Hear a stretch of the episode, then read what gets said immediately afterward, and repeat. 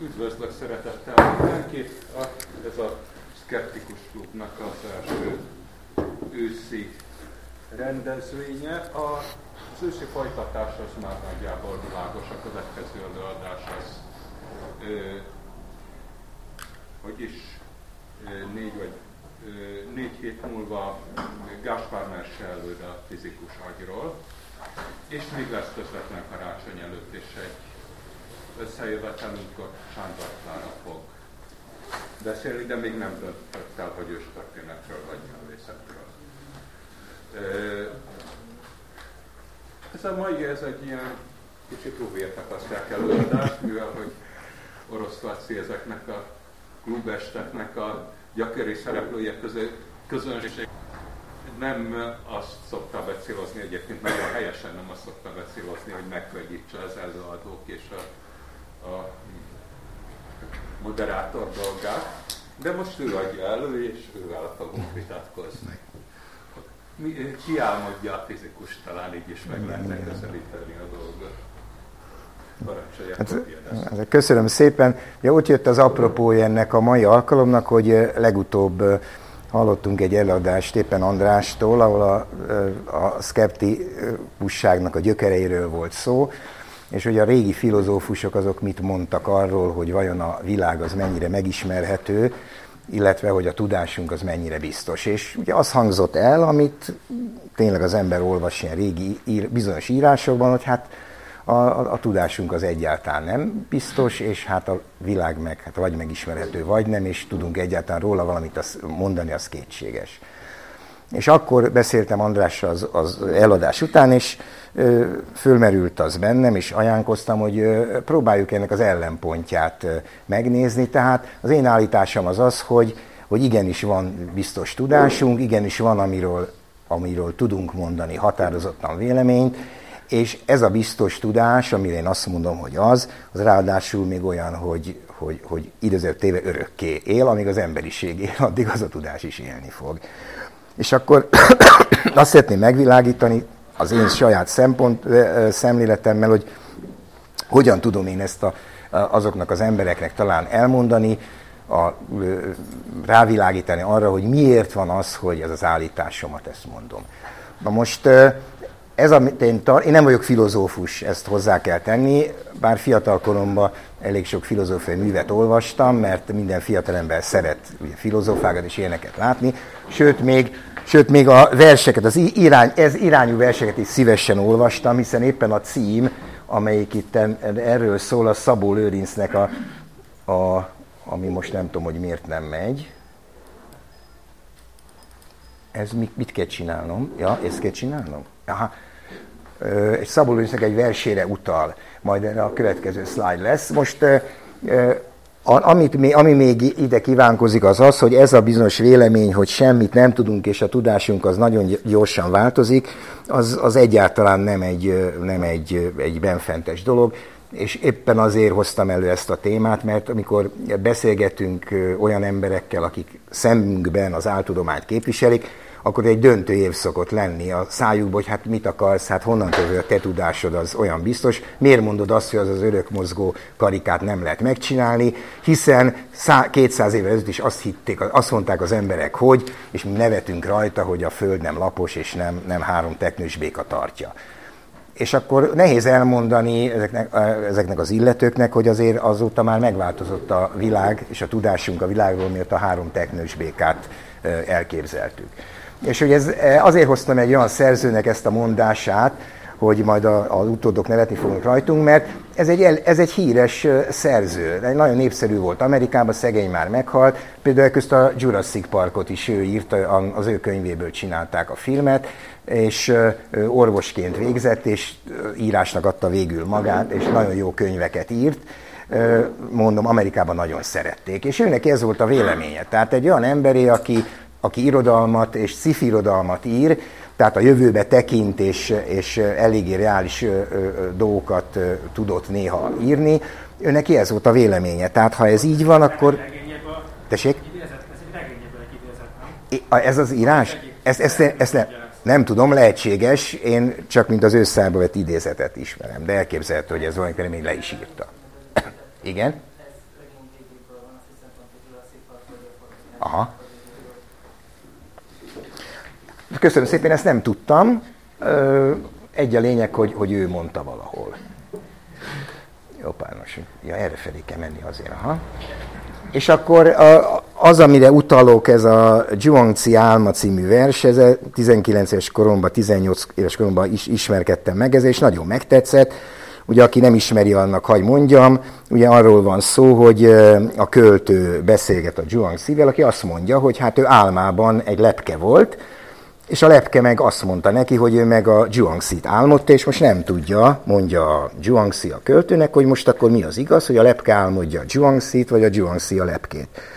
És akkor ez a vége a versnek, hogy mikor végighallgatta, és a Szabó Lorinc próbálta győzködni, tehát a költő próbálta győzködni a filozófust, hogy hát ő az, aki, tehát ő a filozófus, és erre válaszolt azt, amit mondtam, és ő mosolygott, én vállat vontam, én vállat vontam, aztán valami mégis megborzongatott, 2000 évig töprengtem azóta, és egyre bizonytalan vagyok, és most már azt hiszem, hogy nincs igazság, már azt, hogy minden kép és költemény, azt, hogy Zhuangzi álmodja a lepkét, a lepke őt és mindhármunkat én.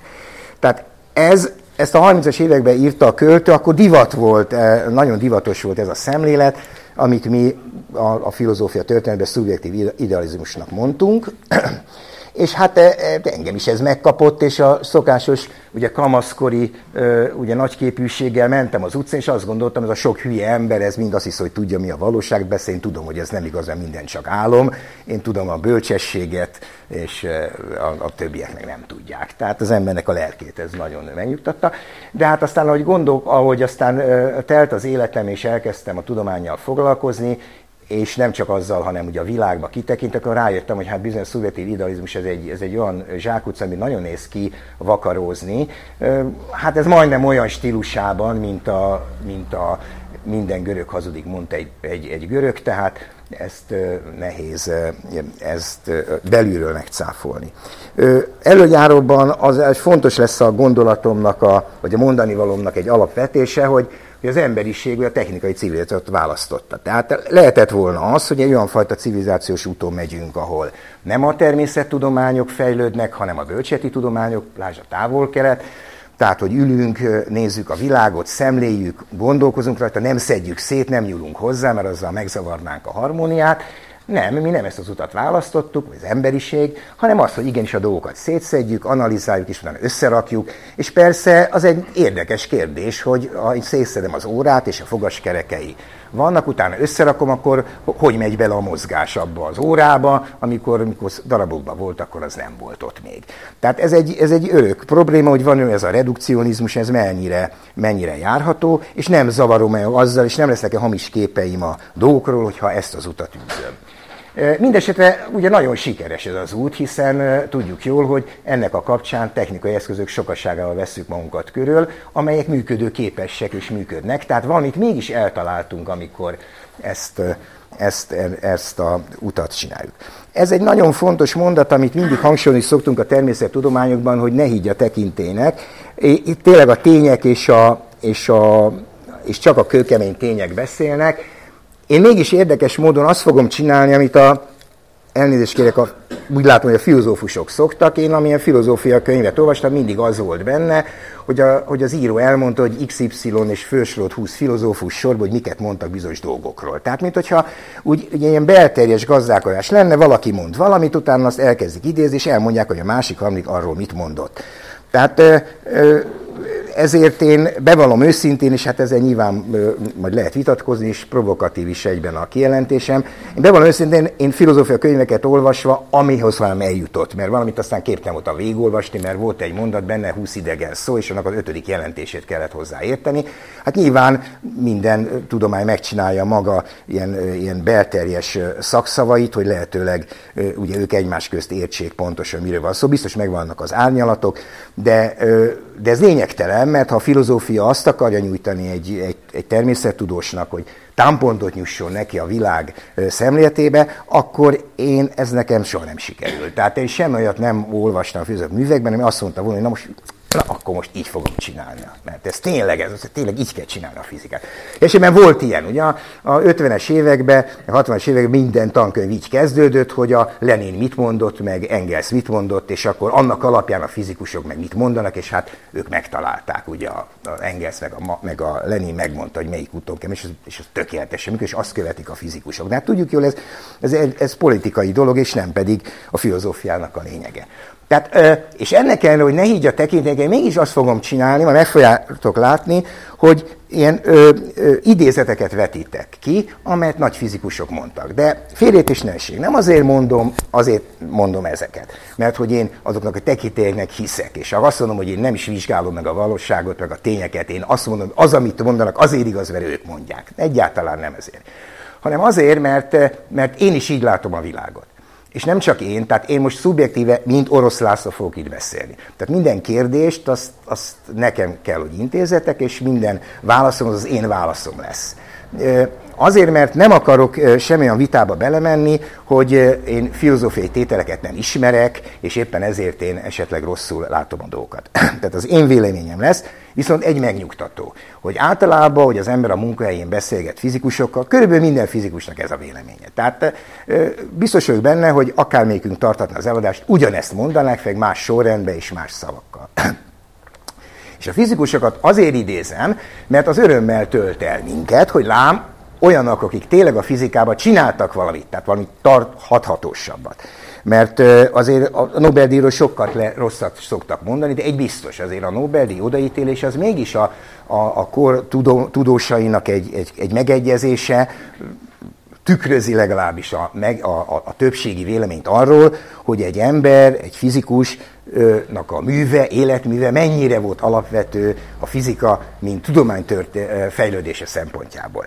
És azért idézek zömmel Nobel-díjasokat, mert, mert az ő, ők talán hitelt adnak annak, hogy, hogy elhiggyétek, hogy amit én mondok, igaz, hogy Orosz László szubjektív véleménye, de azért valami objektivitás abban az értelemben van benne, hogy mások is ugyanígy vélekednek. De nem azért, hogy hogy én, ezt el, hogy én azért hiszem el, mert hogy ők mondják. Tehát ezt itt előre szeretném bocsátani. Tehát nem akarok ugyanabba a hibába esni, mint amit szoktam, szoktam bírálni, hogy hát most azért hisszük el, mert XY mondta. A, és akkor rögtön már az elején, úgy, elején ke, ke, megint csak egy kis ilyen, ilyen filozófiai dolggal kezdem. Na, hogy miért mondom ezt? Hát azért mondom, mert, mert mi, ahogy a szkeptikus mozgalmakkal ugye részeivé váltunk és foglalkozunk vele itt a kollégáimmal, ugye az, az a benyomásunk, hogy mások is foglalkoznak, a filozófusok is foglalkoznak ilyen dolgokkal, hogy mi az, hogy áltudomány és tudomány. Volt egy vita a, valamikor 5-6 évvel ezelőtt, azt, azt most nem tettem be a szlájba, mert akart, de pedig akartam, a Magyar Tudomány folyratba, amikor arról volt szó, hogy a, hogy a világmagyarázat és a tudomány az most egy világmagyarázat vagy sem. És ott filozófusok szóltak hozzá, és hát mikor már nem bírt a cérnával, akkor egy-két fizikus is hozzászólt aminek az volt a kicsengése, hogy, hogy, a, hogy nem lehet azt mondani, hogy ez ugyanolyan világmagyarázat a fizikának a, a, a természet leírása, mint akármilyen régi babonás hit, vagy, vagy valamilyen, valamilyen mitoszrendszer, bár sok filozófus ezt próbálta sugalni, nem. A, a fizika, természettudomány az nem egy a sok világmagyarázat közül, hanem a világmagyarázat. Tehát itt, itt határozottan ezt ki kell mondanunk, és ezért vagyunk mi a filozófusokkal néha, néha olyan, olyan úgymond nagyon rosszba. Hát akiket majd idézek, például Richard Feynman kimondottan nem szerette a filozófusokat, a Hawking az, az, az jellegzetesen nem szereti, és még mondhatnék egy-két ilyen nevesebb embert, de én nem akarom ezt élezni, a, a, ezt, a, ezt az ellentétet, így, így szóban főleg, hanem azt mondom, hogy azért volt egy, van, egy, van egy találkozási pont, és érdekes módon az a Fejman, a, aki, aki nem szereti a filozófusokat, végig ezzel a véleménnyel találkozott Kantéval. Tehát az, hogy mindenünk, minden ismeretünknek és minden tudásunknak a gyöker a tapasztalat. És ebből kell elindulnunk, tehát magyarul ez nem mindig volt így tudni, a filozófa történészek majd elmagyarázzák nekünk, hogy ez nem mindig volt így. Volt egy olyan időszak az emberiségnek pár ezer évvel ezelőtt, amikor És abból állt a filozófia, hogy ülünk és nézzük és véleményeket mondunk, és nem nézzük meg a valóságot, hanem fantáziákkal próbáljuk kitalálni, hogy milyen a világ. Az ember hajlamos erre, és bennünk is van néha ilyen ösztön, hogy majd én kitalálom, és hogyha már valamit úgy, úgy, úgy le kell hajolni a porba, és ottan elő kell venni, a, a, és sáros lesz a kezem, az már nem az igazi. Az igazi az, amikor én ülök és kitalálom a dolgokat. Ö, na most ez, ha csak pusztán így önálló magában van, az nem jó, de hogyha ez párosul a tapasztalattal, akkor az jó, mert az emléleteket így gyártjuk, hogy akkor, akkor a tapasztalatom megvan, akkor mégiscsak le kell ülnöm a szobába, el kell zárkoznom, hogy nyugodt legyek, csöndbe legyek, és utána megalkotok egy elméletet, amit úgy mondjuk, hogy elmélet, és aztán akkor majd működik, vagy nem. De mindennek az alapja az mégiscsak a, mégiscsak a tapasztalás, és ezt akarja ez a, ez a slide mutatni. Hát ez az, amit, amit említettem, ez is egy nagy botrányt váltott ki 2010-ben Hawkingnak ez a mondata, neki is mentek jó a filozófusok, és szitták, mint a bokrot, hogy hogy mondhat valaki ilyet. Ő ezt mondta, hogy, hogy és valljuk őszintén az ember azt gondolja, hogy ez tényleg így van. Tehát, hogy ha nem is így fogalmazzuk, de bárkivel szívesen vitatkozom, és ha tanulok valamit tőle, megköszönöm. Tehát az, hogy, hogy manapság nem a filozófusok azok, akik, ahogy itt írja, akik, akik tényleg a, a, a, a nagy előrevívői a tudománynak, hanem ezt vagy, mintha átvették volna a természettudományok ezt a szerepet. És a világ megismerésében most már, amit mi amit azt értük, hogy tapasztalunk, és majd kifejtem, hogy mit értünk alatt, és utána tapasztalat alapján mondunk valamit, az, azt nem a filozófusok csinálják. Legalábbis ez a tapasztalatunk. Én nem tudok róla, hogy, hogy, hogy ez így lenne. Ennek aztán persze sok vetülete volt, az a bizonyos ugye, háborúskodása, a szokál és a filozófusok között éppen ez volt a kiinduló pontja, és aztán az valahogy nyugvó pontra jutott. Hát ez kezdett, mint hogyha valaha, mint hogy valami módon kezdett volna egy fölbúrjánozni 5-6 évvel ezelőtt, amikor ez a magyar tudományban ez a cikk sorozat volt, mint hogyha ez kellett volna életre, aztán hál' Istennek hatalmas vége lett, mert, hamar vége lett, mert úgyhogy sem értem az egészet, én is ezt gondolom. Hát körülbelül ez az, amit Hawking mond, és amit, amit né, némelyen fizikusunk ér, érzünk, tehát ez, hogy valamikor a, valamikor a, tehát ez mondjuk a tudásunknak a fája, próbáltam ezt szépen megcsinálni, és akkor ugye a gyökerek nagyon azok ősi mítoszrendszerben, és akkor jöttek a görögök, akik elkezdtek már most tehát tényleg valóban gondolkozni, tehát bölcselkedni a világról, és ez, ugye ebbe gyök, gyökerzőmi tudásunk, csak az az történt, hogy ez a, a természet filozófia az kezdett szétszakadni szaktudományokra, és az ágnak, az, ezek a fának az ágai azt próbálják jelenteni, hogy azóta lett biológia, lett kémia, lett fizika, lett társadalomtudomány, lett pszichológia, lett szociálpszichológia, tehát tehát osztódott a, a tudomány, és most már szaktudományá váltak azok a dolgok, a, amiket régen a, a görög filozófusok egybe, mint a világ, világot magyarázandó, úgy gondoltak. És, ez, és itt, itt történt valami. Tehát itt, még ha itt lennénk most, akkor még, még igazat is adnék a filozófusoknak, hogy minden bizonytalan, nem tudunk semmit, a mai tudásuk lehet, hogy holnap már nem biztos, és az egész úgy, úgy elkeserítő, hogy van, hogy hát nem tudjuk, hogy mi ez a világ, és tök sötétbe, tök sötétbe bolyongunk, és kitalálunk mindenféle hiedelmet, és a fele tudja, hogy igaz vagy sem. De van itt ez a vörös vonal, ez egy, ez egy nagyon fontos, ettől kezdve változott meg nagyon sokunk szerint a, a filozófiának a helyzet és a természetismeretünknek a, a, a, a, a kritikája. Ez a vörös vonal pedig éppen Newtonnak a, a, a principiája. Ugye a címe is ugye, ugye érdekes, ugye ez, hogy a, a természet filozófiának a matematikai alapja vagy leírása. Tehát belépett valami a, a, a természetleírásba, amit úgy, mondjuk, úgy mondunk, hogy matematikai eszközöket kezdtünk használni persze itt ez egy, el, egy elmosodott sávot kéne oda rajzolni, mert ez nem olyan hirtelen ugrott ki az egész, ez a, ez a, ez a vélemény, mint a, vagy, vagy mint szemlélet, mint a Pallas Athéni a, a Zeus fejéből, de egy 20-30 év leforgás alatt azért beívódott a gondolkodásmódba. Ugye az első megjós, vagy az első mondat, ami erre utalt, és ami kiindulás igazából, az Galilei volt, aki azt mondta, hogy a, hogy a természet a, az, a, az, a, az a könyvét, azt a, azt a matematika nyelvén, bocsánat, matematika nyelvén írta, és aki nem érti ezt a nyelvet, az nem fogja érteni a természetet. Tehát matematika nélkül a dolgok nem mennek. Na most itt ül a filozófia ebben a, ebben a, a száraz ágon, az én olvasat, az én olvasatom, elnézést kérek, nem bántás akar ez lenni. És egyet azonban azonban, azonban tudnak, és ez, és ez nagyon jó. Tehát ez, ez az egyetlen, amit azt tudom mondani, hogy elfogadom, hogy helyes, ez pedig az, hogy, hogy kategóriákat állítanak föl. Most az nem azért, nem azért fontos, hogy mi azt mondjuk, hogy akkor engem besuvasztanak egy kategóriába, és akkor abban nem tudok kimászni, hanem azért, hogy kategóriák vannak, akkor jobban tudja az ember a saját tevékenységét is, is valahogy, valahogy megfogalmazni, hogy egy ilyen szempontból, hogy én tulajdonképpen mi az a tevékenység, amit csinálok, hogy lehetne azt, azt definiálni, az valahogy, az valahogy értelmes legyen. Minden megmondom, hogy mire, mit értek, mit értek ezen. Hát ugye, ugye istáznak a filozófia, mindenféle istá van, pozitivista, idealista, naturalista, realista, stb. stb.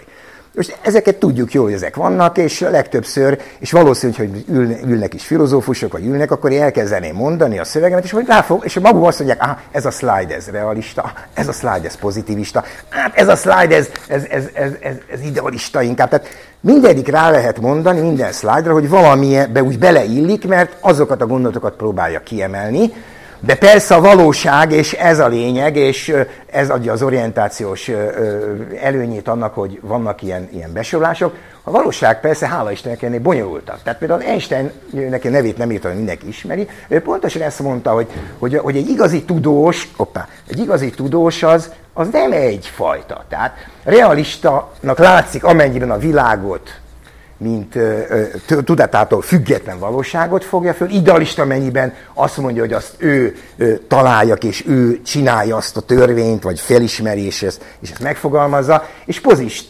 pozitivista azért, mert ő azt mondja, hogy mindennek az alapja az a tapasztalás, amit ugye majd mi logikai érvekkel majd próbálunk rendszerbe szedni.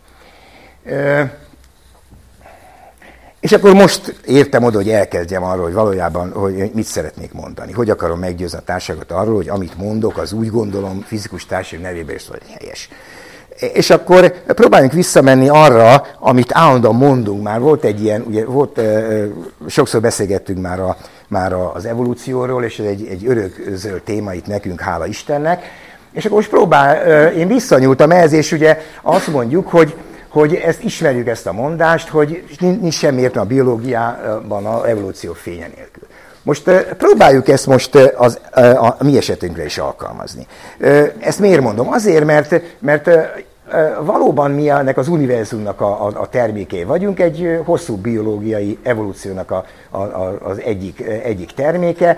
Ugye itt van az ember, és akkor két irányba tud a tudományjal mozogni, a kisméretek felé, meg a nagyméretek felé, és a kettő most a kozmológiába egyesült, tehát azért értjük a, a nagybum elméletet, mert ismerjük a részecske fizikát. Tehát így nagyon összefüggnek, és ez a, ez a, ez a logó pedig ezzel az U betűvel, meg a Wheelernek a találmánya, egy nagy relativisztikus fizikus volt. Ez azt jelenti, akarja mutatni, hogy az univerzum az, az megszüli az embert, vagy univerzumban kialakul az ember, az intelligencia, és akkor az univerzum abban nézi önmagát a, embernek az intelligencia fébe. Egyen intelligenciát ismerünk csak az embereket, hát ufókkal még nem találkoztuk, én nagyon szeretnék találkozni egy ufóval, mert akkor erről el tudnék velük beszélgetni, hogy ők is az univerzumban, ők is az univerzum tükörképei is. És akkor most próbáljunk abból a szempontból elindulni, amit én úgy gondolom, hogy mégiscsak a szemletünk közös és egyetértünk abba, de a primitív szemlélet, nem vagyok biológus se, csak azért szerettem ezt a szlájdot, mert lát, belső biológusok így gondolkoznak, és ez azt hiszem, hogy helyes.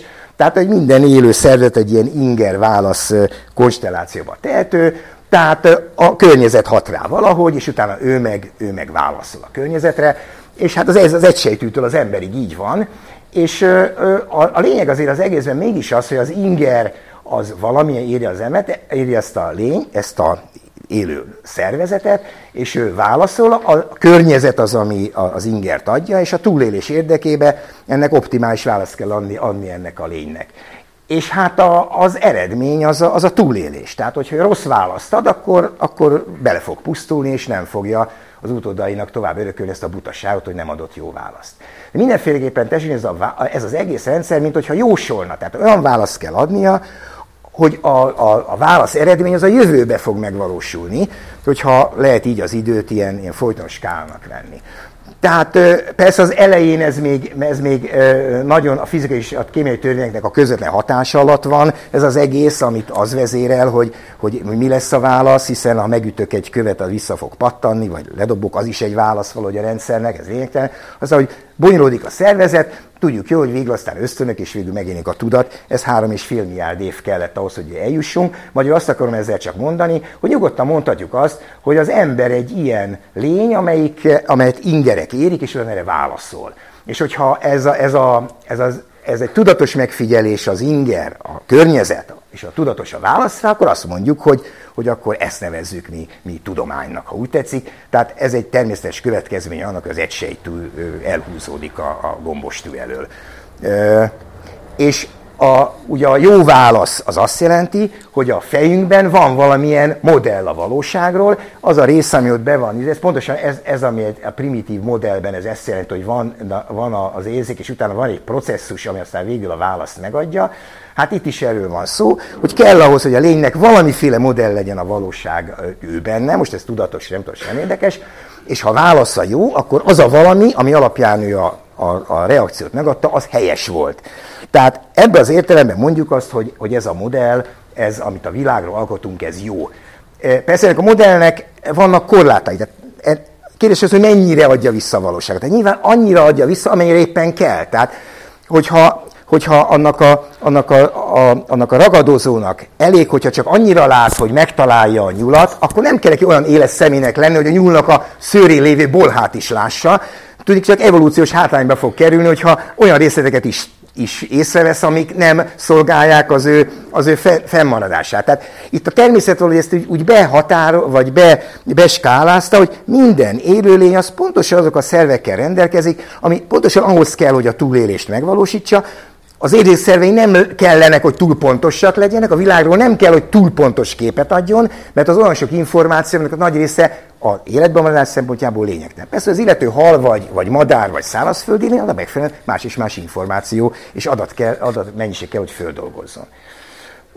És hát a, a tudományról van szó, akkor én azt mondom, hogy akkor a jutalom már nem csak a túlélés, hanem a tudás maga. Van bennünk az agyunk egy ilyen információ zabáló valami szerv, imádjuk, ha információk vannak a fejünkben, és azok ottan keringenek. Az egész ugye mém modell azt nagyon jól leírja a mindennapi tapasztalatok, hogy állandóan forog a fej, mindig ilyen párbeszédeket folytatunk magunkba. Az a nehéz, hogy ne, hogy ne gondolkozunk. Nem az a nehéz, hogy gondolkozunk, hát az a néz, hogy bölcsen gondolkozunk, de hogy ne gondolkozunk, az a néz, hogy ne gondoljunk semmire. Tehát azt vannak erre mindenféle technikák, amiket ugye használnak emberek, hogy ne gondolkozzanak, és tényleg csak így, így, így ilyen, ilyen állapotba kerüljenek, de az a nehéz, hogy ne gondolkozunk. Tehát az agyunk az állandóan ilyen gondolatokat gondolatokat. Most ez a gondolat persze nem új, hiszen szerintem Békönt mondom, aki a, ennek a, a, az egyik ilyen empirizmusnak az egyik nagy képviselője volt, hogy hát a, megjönünk a tudatos képe a világnak, és az a kérdés, hogy ez mennyire adekvált ez a kép. És akkor rögtön a, a könnyű az, hogy megismerhető a világ. Megismerhető-e? Majd ki fog az derülni, az, hogy a, a, a véleményem az, hogy a, a megismerést azt, azt nem, a, a fizikusok azt nem egy állapotnak tekintik, hanem egy folyamatnak. Tehát azt mondjuk, hogy a világ megismerhető, de nem fogjuk megismerni. A megismerés azt jelenti, hogy mindig vannak kérdések, és arra mindig tudunk válaszolni. És akkor megint újabb kérdések, megint válaszolunk rá. Tehát, mint hogyha egyre inkább konvergálna a tudásunk valami felé, bőül az ismeretünk, egyre inkább be tudjuk integrálni egy, egy, egy rendszerbe, és így, értem ezt, így értjük a megismerést, hogy, hogy mindig tovább tudunk lépni. Persze egyre nehezebb tovább lépni, egy újabb kis ötletért nagyon-nagyon nehéz munkát kell, kísérő munkát kell végeznünk, de mégis ebbe azért a világ megismerhető. Persze nem fogjuk megismerni, mert, egy, mert nem tudni százszerékig leképezni a világot, Egyszerűen azért, mert az is olyan bonyolult lenne, mint a világ, azt úgy nem értenénk meg, mint, a, mint, a, mint hogy most emelik a, a, a, a, azt a világot, amiben élünk. Tehát nagyon, nagyon szükséges ez a megismeréshez, hogy legyen egy modell a fejünkben, mint ott a az egysejtűre utaltam, és a modell és a valóság között mindig van egy kis eltérés, és ezeket az eltéréseket próbáljuk a környezetből információk, vagy a, most már a világról vett ismerők alapján egyre, egyre szűkíteni. Persze, hogy lehet ezt egyáltalán szűkíteni, és van-e ilyen különbség? Hát ez egy nehéz kérdés, és erre majd a végén Hawking ad egy, ad egy választ, hogy a, a dolog azért, azért ennél bonyolultabb. Na most ez az, amit itt idéztem, hogy a Galilei volt az, a, az első, aki arra utalt, hogy a matematika szükséges a természet leírásába, és Newton volt, aki ezt megvalósította, abban az értem, hogy megszületett ugye a mechanikának a matematikai modellje. És akkor mit vagyunk a matematikánál? Tehát a matematika ez egy olyan eszköz a kezünkben, amely nélkül, ahogy a Fejma mondja, nem lehet megérteni a, a, a nem lehet megérteni a, a természetet, és ezt továbbra is, ezt, ezt mi fizikusok nagyon erősen látjuk. És megvan az oka, hogy miért van. Ez egy, ez egy ahogy írja Fejman, ez egy gondolkodás egyben, egy logikus gondolkodás is egyben, nem csak pusztán egy nyelv. Kicsit lírajabban fogalmaz Wigner, aki azt mondja, hogy hát az, az a matematika hasznosság az egy, az egy, nem értjük, hogy miért van úgy. Hát el kell fogadnunk, hogy, hogy, hogy, hogy úgy legyen. Ez a két mondat azért van, mert ezzel lehet vitatkozni, hogy, hogy a nem természetes, hogy legyenek természeti törvények.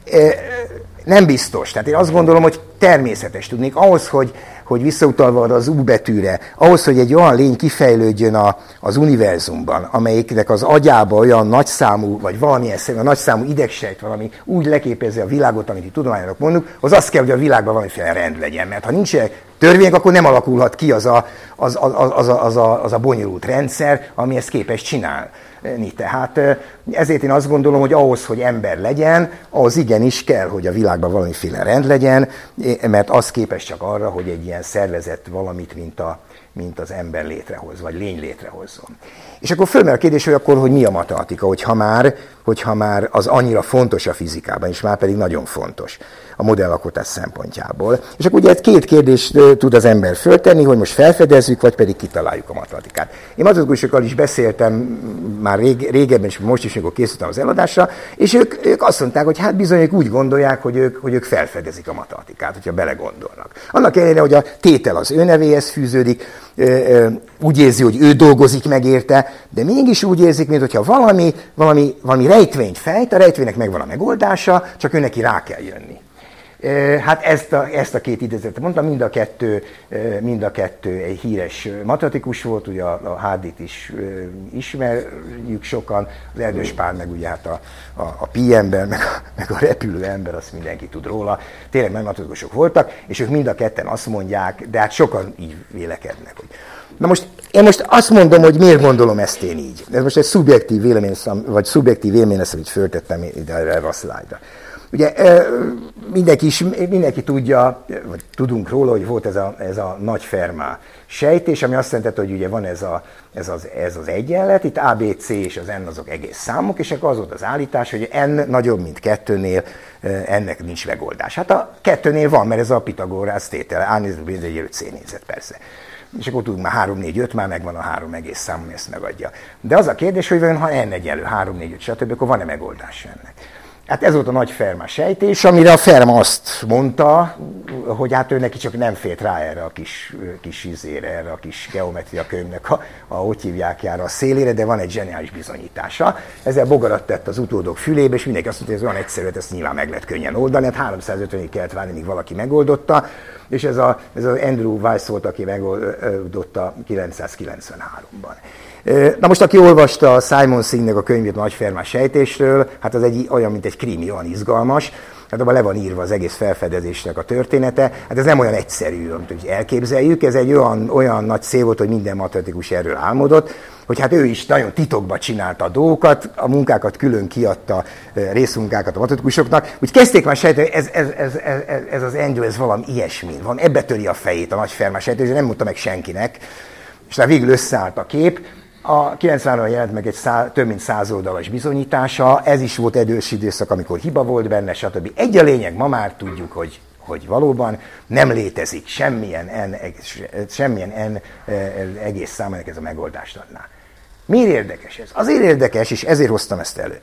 Ez a háló ezt akarja szimbolizálni. Mert a, a Wallace olyan, olyan területeket kellett, hogy összekapcsoljon a bizonyításhoz, amit, a, ami 93 ben teljesen egymástól függetlenek voltak. Tehát nem is gondolta valaki, hogy ez meg ez a a része, de valamiféle kapcsolatban lett egymással. És ő ezeket használta föl a, a bizonyításhoz. Mondja, ez a szemembe azt jelenti, hogy itt, ha itten mindenféle matematikusok csak önállóan a saját fantáziók alapján csinálnak matematikát, akkor hogy van az, hogy egyszer csak az egész mégis összeáll egy képé. Tehát mégiscsak valahogy ennek a matematikai ismeretnek ott kell lenni a háttérbe, valahogy létezik ez, csak, csak nekünk föl kell fedezni, és az egyik bizonyíték nekem ez volt, és ezért én ezt annak idején nagy hatással volt rám ez a bizonyítás, mert ezt mutatta, hogy igen, a matematika az egy egységes valami, amit nekünk föl kell fedezni. Ennek is, ennek megvolt ennek a ténynek az igazsága, azelőtt, mielőtt, mielőtt, föl, mielőtt bebizonyították, de ez a matematikának nagyon sok részét kellett összekapcsolni, amelyek ekkor ezelőtt az időt még teljesen függetlennek tűntek egymástól. Tehát ez a szemembe az bizonyítja, hogyha sok egymástól független matematikus nem csinálhat úgy, hogy véletlenül éppen úgy függetlenek, hogy az egész összeáll egy egységé. Hát ez nyilván nem, hogy autó egy gyártok, egymásra függetlenek, a végig csak lesz belőle egy Rolls-Royce. Hát az nem lehet, ez nyilvánvaló. Most itt van egy rész, amit nagyon fontos még, hogy a matematika nagyon általános, de a fizikában nagyon fontos dolog, hogy, hogy mindig a, a, a állításainknak kell, hogy, kell, hogy minden, szó, minden kijelentésünknek pontos jelentése legyen, és az konkrétizálni kell, és mindig meg kell nézni, hogy, hogy ez hogyan viszonyul úgymond a valósághoz, ami mindig nem tudjuk, hogy micsoda, de, de azért, azért mindig mondjuk. És annak ellenére, és ez nagyon fontos, hogy mindent, amit a fizikában csinálunk, erről beszélünk, az mindig matematika nyelven fogalmazunk meg.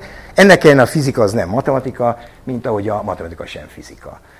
És, és akkor most itt azt a szlájdot nem tettem be, a Raskó Péter nagyon kedves, majd hogy nem azt mondta, hogy atyai nem, mert azért nem, annyira nem idősebb nálam, de tényleg nagyon barátság vagyok a Gábor édesapjával, és, és ő mesélte, és ezt azóta plagizáltam tőle ezt a mondatot, amit ő leírt az egyik könyvének az elejére, hogy amikor itt volt a Frank, az egy szovjet fizikus volt, aki a Cserenkov sugárzás magyarázatért kapta a Nobel-díjat, és egyszer ő jött Budapest, és akkor Péter ve, ugye vezegetőt Budapest, és egy taxiba ültek, és akkor beszélgettek a fizika, és azt mondta neki a, a Frank, hogy hát bizony, öregem, édes öregem, a fizikában a fizika nehéz, nem a matematika. És ez egy nagyon bölcsesség. Tehát mi használjuk a matematikát, de ami nehéz a fizikában, az valójában a fizika. A fizikai gondolatok a nehezek, mi ezt csak a matematikai formába öntjük, ami persze megint csak nehéz, mert néha olyan bonyolultak a, absztraktak a gondolatunk, hogy csak nagyon bonyolult és absztrakt matematikát igényel. És akkor most sokat beszéltem erről, hogy, hogy, hogy, mi, hogy, hogy a fejünkbe ér valami modell a világ, és ezt a modellet, ezt a matematikai modellt, amiben a fizikai elméleteinket öntjük, és azt mondjuk, hogy ez fogja majd valahogy a valóságot bizonyos korlátok közt leírni, hogy a bizonyos korlátok micsodák, arról majd nem sokára beszélek, vannak azért, e, vannak azért ezért ilyen alapfeltevéseink, amiket, amiket elfogadunk, nem kérdezzük meg, hogy miért. Elfogadjuk tényeknek. Tehát valami el kell indulni, kell egy startkő. A startkövünk az pedig ez, körülbelül ez a hat, tehát az, hogy univerzum az tőlünk függetlenül létezik. Tehát nem vitatkozunk azon, hogy álmodjuk, ki álmod, kit a Zhuangzi, vagy a lepkét, vagy mindkettőnt én. Nincs álmodás, van egy tőlünk független létező univerzum. Létezik tér és idő, hát ez egy, ez egy nehéz állítás, hogy miért pont annyi dimenziós a tér, meg az idő, azt nem kérdezzük meg, létezik ez. Az időn persze most az, az, az események sorrendjének egyfajta ilyen jegyzőkönyvezését kell érteni.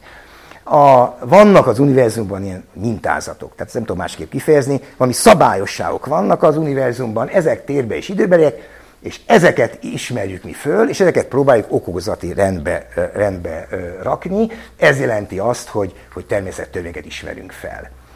És ezek a törvények univerzálisak, ami azt jelenti, hogy, hogy lokálisan vizsgálhatóak, de ami itt és most igaz, az, az, az akkor mindig és, még, és, és, és a, a múltban is és a jövőben is igaz lesz.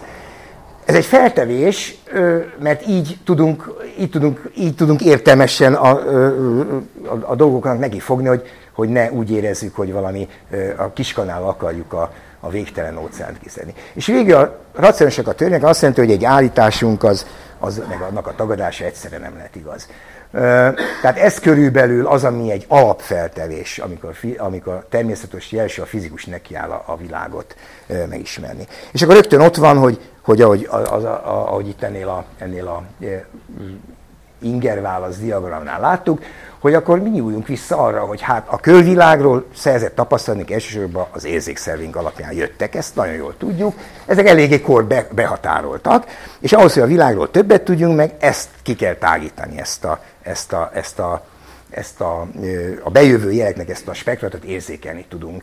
És ez jelenti tulajdonképpen, amikor azt mondjuk, hogy, hogy majd mérünk, műszereket gyártunk, ezzel mint egy kibővítjük az érzékszerveinket, nagyon bonyolult műszereket tudunk persze gyártani, és vannak nagyon általános elvek, amelyek amelyeket kimondunk, hogy abban az esetben lehet a méréseket elvégezni. Ez azért érdekes, mert mert ezek az elvek nagyon általánosak. még akkor is igaz, arra is használat, amit, amit látszólag nem tudunk mérni, mert az érzékszerveinkkel vagyunk beszélni csak hosszúságot. Tehát azt kb. tudjuk, hogy ez, ez, ez mondjuk 15 centi, ezt tudom, hogy egy méter, de ezen kívül nem nagyon tudunk más, be vagyunk közé. Már az, hogy, hogy, hogy egyik egy kiló vagy két kiló, kezdünk el meg, azt már nagyon nehezen tudjuk. Ugye? Tehát a távolság az, amit érdekes módon azt, azt nagyon tudunk mérni. Ez valószínű az az evolúciós oka, hogy hát a, a hely meghatározás nagyon fontos, hogy tehát a kis csecsemő nem találja meg az anyja emlét, akkor éhen pusztul. Tehát neki kell tudni valami távolságot mérni, hogy, hogy, hogy oda Ez úgy érthető. Az időfogalmunk az teljesen, az teljesen későn alakul ki. Tehát a 6-7 éves gyerek, még a, a unokám most 7 éves, hát ő most tanulja, most akkor na, nagypapa most akkor így áll a mutató, akkor az mennyi az idő. Tehát az időfogalom későn alakul ki az emberbe, és az egy adott kultúrához kötődik, hogy mifajta időfogalmat alakítunk ki. És ennek egy órát gyártunk, és így mond, tudunk valamit mérni, amit, amit azt mondjuk, az időt mérjük. Mert konstruálunk egy műszert, amit órának mondunk, és a többi. Aztán vannak persze olyanok, amiket, amik nincs érzékszervünk. Tehát a elektromosságos mágnességhez nincsen érzékszervünk, és mégis tudjuk ezeket nagyon jól mérni. Tehát ez azt jelenti, ez a, ez a, ez a mérőeszközgyártás, vagy eszközök gyártás, hogy nem csak a érzékszerveinket nek a mérés határát toljuk ki, hanem még olyan területet is kiterjesztjük, amire nincsen közvetlen mérésünk. És már rögtön itt van egy érdekes dolog, és ezt már most az alapjaiban érdekes látni, hogy a mértékegységek rendszer, amivel, mert mindig mérőszám és mértékegység van, ez a rendszer már egyben tükröz valamiféle rendet a természetben. Az nem lett véletlen, hogy az egész mechanikát és az elektrodinamikát és a kvantummechanikát, hogyha mechanik, ilyen, elméri, ilyen töltött érzéseket vonatkozik, az lehet írni, hogy ha választod csak négy alapegységet, a hosszúságot, a, tehát méter, szekundum, kilogramm és a kulomb, mint elektromos töltés. Ezzel a négy egységgel azt a rengeteg bonyolult mechanikai, elektrodinamikai jelenséget, még amit az atom belsejében kvantumika szerint érvünk hozzá, azt is le lehet írni ezzel a négy mértékegységgel. Tehát érdekes mondom valahogy, ez azt jelenti, hogy tényleg valamiféle rend van a természetben, mert bármilyen módon is alakulnak a dolgok, bármilyen effektus van, az mindig visszavezethető ezen négy mennyiségnek a, a, a, a definiása. És ez már a, egy, egy, egyfajta rendet is tükröz a, a mi szemünkbe. És hát itt van, amit elmondtam, hogy, hogy akkor a mérések alapján kialakul bennünk egy, egy, tehát számokat mérek, ez nagyon fontos, azok mindig számok, ez az, amire ellenőrizni tudunk, de a modellünknek is számot kell visszaadni. Ezért szükségképpen a modellünk a fizikában, és természetesen a matematikai modell, mert ott mindig számot adnak eredményül, és ezeket a számokat össze tudjuk hasonlítani. Tehát ez, ez nem véletlen, hogy matematikai modellekkel dolgozunk, ennek ez a szükségszerűsége. Egyszerűen az, a, az információ szerzés és ellenőrzésnek, ellenőrzésnek az egyetlen eszköze az, hogy ilyenek lennek. Csak most fölrajzoltam egy-két érdekes, hogy hol állunk ma, csak hogy csodálkozzunk el. Hát például az időmérésnél már olyan, hát gondoljunk bele, egy attoszekundum, amit már tudunk előállítani ilyen, ilyen méréseket, az tessék egy attoszekundum, az olyan, mint a fénynek egy hullám, egy fél hulláma. Most ez az idő, ez úgy, aránylik, úgy aránylik az egy másodperchez, mint az egy szekundum az univerzum életéhez. Ez, ez bődületes arány. Tehát képzeljék el, egy olyan eszközt tudunk csinálni, ahol ez az arány megvan ami az univerzum jelenlegi életkor és az egy másodperc aránya, annyira tudunk az másodpercbe lemenni. Ez azt jelenti körülbelül, hogy egy atom méretűre ugye, rohan át a fény ennyi idő alatt, és hát itt el vannak a különböző időskák mondat. Tehát egész az egy szekundumig el tudunk jutni, de ez most lényegtelen, csak a kiélezem a helyzetet. És hát ugye a másik, a, mér, a mérőműszerek, mire képesek? Hát itt van a méret. Hát a méret olyan picit le tudunk menni, amit most éppen ugye, ugye tudjuk jól a CERN meg a Higgs bozon, hát itt egy ember ekkora. Tehát egy olyan mérőműszer kell, aminek egy, egy eleme ilyen, de hát ezt tudjuk, hogy egy 30 km átkerületű föld alatti alagútrendszerbe, és öt ilyen mérőhely van durván, ilyen hatalmas nagyságú műszerekkel mérnek a fizikusok. És ez a nagy, hatalmas, nagyon kis méretet, tehát a kvarkokat, meg hát a Higgs bozont akarjuk feltenni, nagyon pici méretek már. És ott a távolságot ki tudjuk terjeszteni. Tehát a Hubble teleszkóp az az fantasztikus távolságokat lát be az univerzumban, 12 milliárd fényévet, ami egyben az időben is megyünk vissza, tehát itt már tényleg a, a, ugye, a, a dolgok azok, azok kezdenek nagyon érdekesé válni. És mind ezt szabad szemmel nem lehet megtenni. Tehát ezért tartom fontosnak, hogy vegyük tudomásul, hogy mérőműszereink vannak, ezeket a műszereket a természet alapján tervezzük meg. Magyarul, ha ezek működnek, akkor valamit eltaláltunk a természetből. Tehát valami biztos tudásunk lehet, hogy ezt meg tudjuk csinálni. Hát ugye ez a Higgs bozon felfedezésén ilyen képeket, ilyen kép, ez már nem szimuláció, ez valódi kép, ilyeneket értékelnek ki a, fizikusok, gondolják meg, ebbe kell meglátni, hogy hol a Higgs bozon. Hát persze ez bozonos bonyolult elmélet kell, adatfeldolgozás, ebbe belelássa valaki azt, amiről szó van. És ez pedig, a, ugye ez is egy jó ismert, a Hubble teleszkópnak a képje, ugye ez a Teremtés oszlopai címet visel, ez egy nagyon-nagyon távoli ilyen, ilyen köd, vagy ilyen, ilyen oszlopok, poroszlop, amiből ma, ott a, itt születnek a galaxisok ott a környékén, tehát állítólag ez már kiszámították a fizikusok által, csillagok, ez már nincsen ott, ezt csak még azért látjuk, mert nagyon messze van. Mit tettek a törvények univerzalitására? És ez megint egy érv arra, hogy valami, valami fantasztikus van a természetben, tényleg valami, valami, valami rend, valamit mi föl kell, hogy tudjunk fe, vagy föl fedezni. Hát most egy példát mondok a, a természetek univerzalitására. Ugye hát mi, ez a kájhacsövet mindenki látott, ha melegítem a kájhacsövet, akkor tudjuk jól, hogy itt, itt, ez, ami, itt, itt az, ami a szemünk, ahol látunk, és tessék megnézni, hát, hogyha a kicsi a hőmérséklete a kájhacsövet, akkor nem látunk semmit, aztán elkezd egy vörösen ízni, aztán végül, végül kékesen, végül egész fehér fényel ízik, hát egy ilyen vasdarabot melegítünk. És az így, és hogyha megnéznénk nem csak ezt a lát, látótartományban, hanem az összes frekvenciál mit sugároz ki ez a kájhacső, akkor egy, egy ilyen görbét kapnánk, ami le van rajzolva. És ezt meg kellett, majd ezt Planck magyarázta meg ezt, és ennek a kvantumika okai vannak, és ez volt a kvantumika hajla igazából, hogy megmagyarázzuk ennek a kájhacsőnek a világítását. De ezt most nem ezért hoztam el, a, a káj, hogy jön az univerzum a kájhacső? Ez úgy, hogy, hogy volt egy kísérlet, ez a Kobe kísérlet, 1970-es évek kezdték el csinálni, földöttek egy műholdat, amely az univerzumnak a háttérsugárzását nézte. És ez egy nagyon precíz mérés volt, ez azt jelenti, hogy ez, amit itt látunk képet, ez pontosan azt jelenti, hogy ezt látja ez a Kobe műhold, ezt a háttérsugárzást, mit értünk, elektromos hullámokat kell ezen érteni, mint a kájhacső. A kájhacső az itt, itt világított való, ez a, de ez most, ez, ez a görbe, amit fölvett ez a, ez a, ez a, mű, ez a, ez a távcső, ezt tessék elképzelni, ez a eredeti mérés. Tehát ez a vonal vastagságon belül visszaadja azt a formulát, amit Planck kitalált ennek a görbnek a leírására, és, és ezzel ö, ö, megszületett, úgy tetszik, az univerzumnak a születési előkönyvi kivonata, tehát most már tudjuk, hogy 13,7 milliárd évvel ezelőtt kezdődött, a hőmérséklet jelenleg 2,725 Kelvin, tehát valahogy, hogyha valaki akar egy ilyen fekete spektrumot akar hitelesíteni, akkor csinálja meg ezt a görbét, ez a 2,75, és onnan ki, 2,25, és onnan kitranszformálhatja 3000 fokra is. Tehát ez annyira pontos. És, és ezek, amit látunk itt, ezek az inhomogenitások, ezek a színek, ez egy század Kelvinek a 2,7-hez képest. Egy század Kelvin ilyen kis, kis, kis oszcillációk vannak benne, ennyire sima ez a háttér, ennyire homogén, és ezek pedig semmi mások, mint a a leendő tejút rendszerek köztünk a miénknek is a, a csírái. Most ugye ez a csönd azt jelenti, hogy itt valami döbbenetes dolgot látunk. Tehát egyszerűen, de erre, erre a mérésre képesek vagyunk, és ennek a magyarázatára is képesek vagyunk, ami persze úgy született, ez a kísérlet, hogy előbb megmondtuk, hogy mit kéne látni, megjósoltuk, hogy ha igaz a nagy boomer, akkor ezt kell látni, és Mit ad Isten? Tényleg ezt látjuk. Sőt, pontosan meg is mérjük azt, amit a számolások csak ugye kiszámoltak. És ez hát egy Nobel-díjat kaptak, két fiatalember, 2006-os Nobel-díjat ők kapták, és ez egy, az Nobel-díj bizottság megjegyezte, hogy ezzel a Kobe, ez a, ugye ez a, ez a kozmikus háttérszugáznak az angol betűszava, tehát a, megjegyezte a Nobel-díj bizottság, hogy ezzel a méréssel tulajdonképpen és ezért adták a Nobel-díjat, belépett a kozmológia az exakt tudományoknak a körébe. És ez egy nagyon fontos dolog. Tehát most már nincsen olyan, hogy most a kozmológia csak úgy mesélgetünk a, a dolgokról.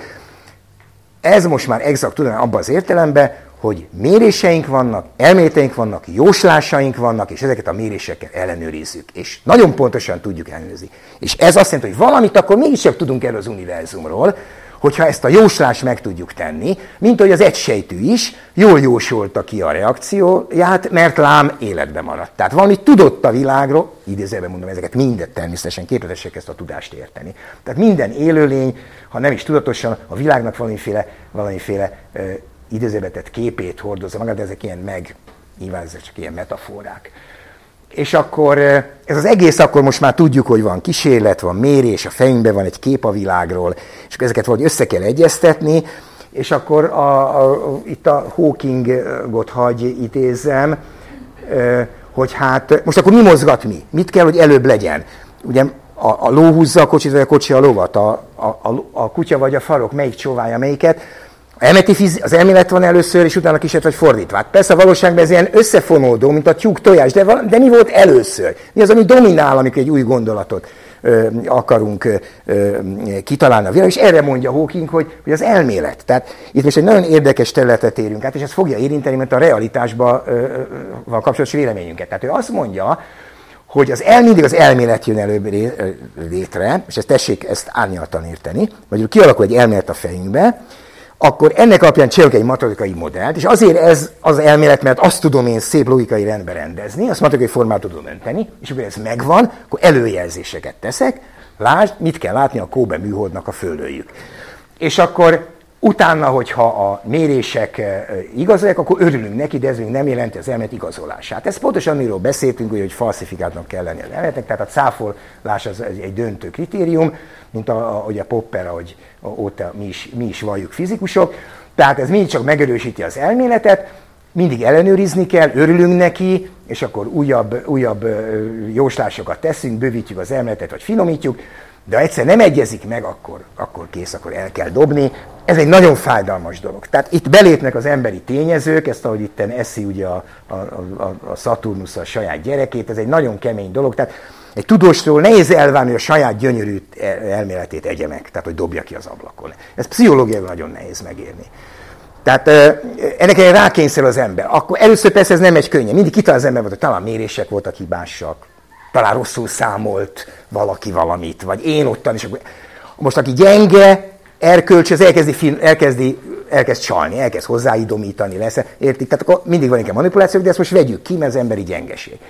De legtöbbször ezt, a, ezt, az, ezt az evést ezt megteszik a fizikusok, és azt mondják, hogy akármilyen szép, de sajnos akkor el kell dobni. Rengeteg ilyen, ilyen, ilyen elmélet van a fizikában, és, és ez, ez, ez, ez a dolgoknak a természetes rendje most a szkeptikusok vagyunk, az áltudósok, tehát pontos ez a probléma, hogy ők nekik van egy ötletük, és ahhoz ragaszkodnak, az nem képesek elengedni. Az az egy jutott eszükbe, az az övéké, és nem képesek azt fölfalni. Hiába mond minden ellen annak az Nem, ők ragaszkodnak hozzá makacsul, de végre volt egy ötletem, akkor azt már nem engedem el. Ugye a jó fizikusnak meg rengeteg ötlete van, ha ez elveszi, majd lesz a következő, tehát ugye a szakmának van egy ilyen, egy ilyen selejtező, selejtező effektusa is, és az ember akkor marad talpon, hogyha újabb és újabb jó ötletei vannak.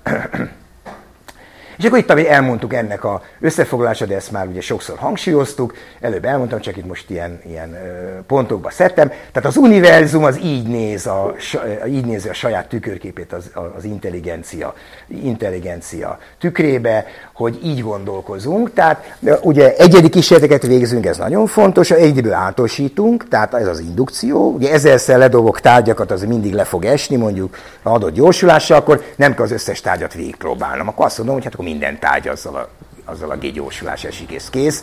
És akkor ebből lesz egy, lesz egy, egy, egy, egy hipotézisünk, hogy akkor minden tárgy a Föld felszíne közelébe az gégyorsulással eszik, esik, és az állításnak nagyon fontos, hogy ennek, ennek ugye cáfolhatás lehetősége benne kell, hogy legyen. Tehát, hogy legyen lehetőség arra, hogy megtudjuk, nézd, hogy ez nem igaz. Tehát például nagyon egyszerű, mérjük meg, és ha nem annyi, akkor a nagymama másképp esik, mint a, mint a kis cica, akkor már különbség van a kettő között, akkor már nem ez az állítás, hogy minden tárgy úgy esik, hogy esik. E, kész. Hát ez a És a következőnél ez megint ezt a, ezt a megfigyelése kapcsolatos dolgot mondok. Hát ugye itt megint azért tettem csak bele, mert itt van a filozófusokkal mindig egy vitánk, hogy miért mondjuk azt, hogy igaz a mi állításunk, hiszen azt nem tudjuk mondani, hogy mi az igazság.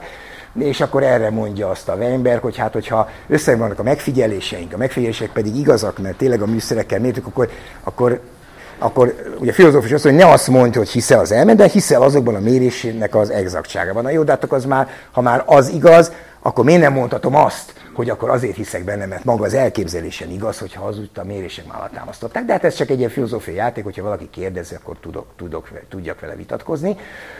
és akkor ez a redukcionizmusról beszéltem, hogy szét tudjuk a dolgokat szedni, és utána összerakjuk, és, és mégis a dolog működik, és valahogy a, a, az, amit mondtam, ez az órával, hogy hogy megy bele a mozgás, meg a két hidrogénatom nem ugyanaz, mint egy, mint egy, mint egy hidrogén molekula. Tehát ezzel szoktak filozófusok sokat elmészkedni, hogy miért merjük mi azt mondani, hogy a redukciós jó.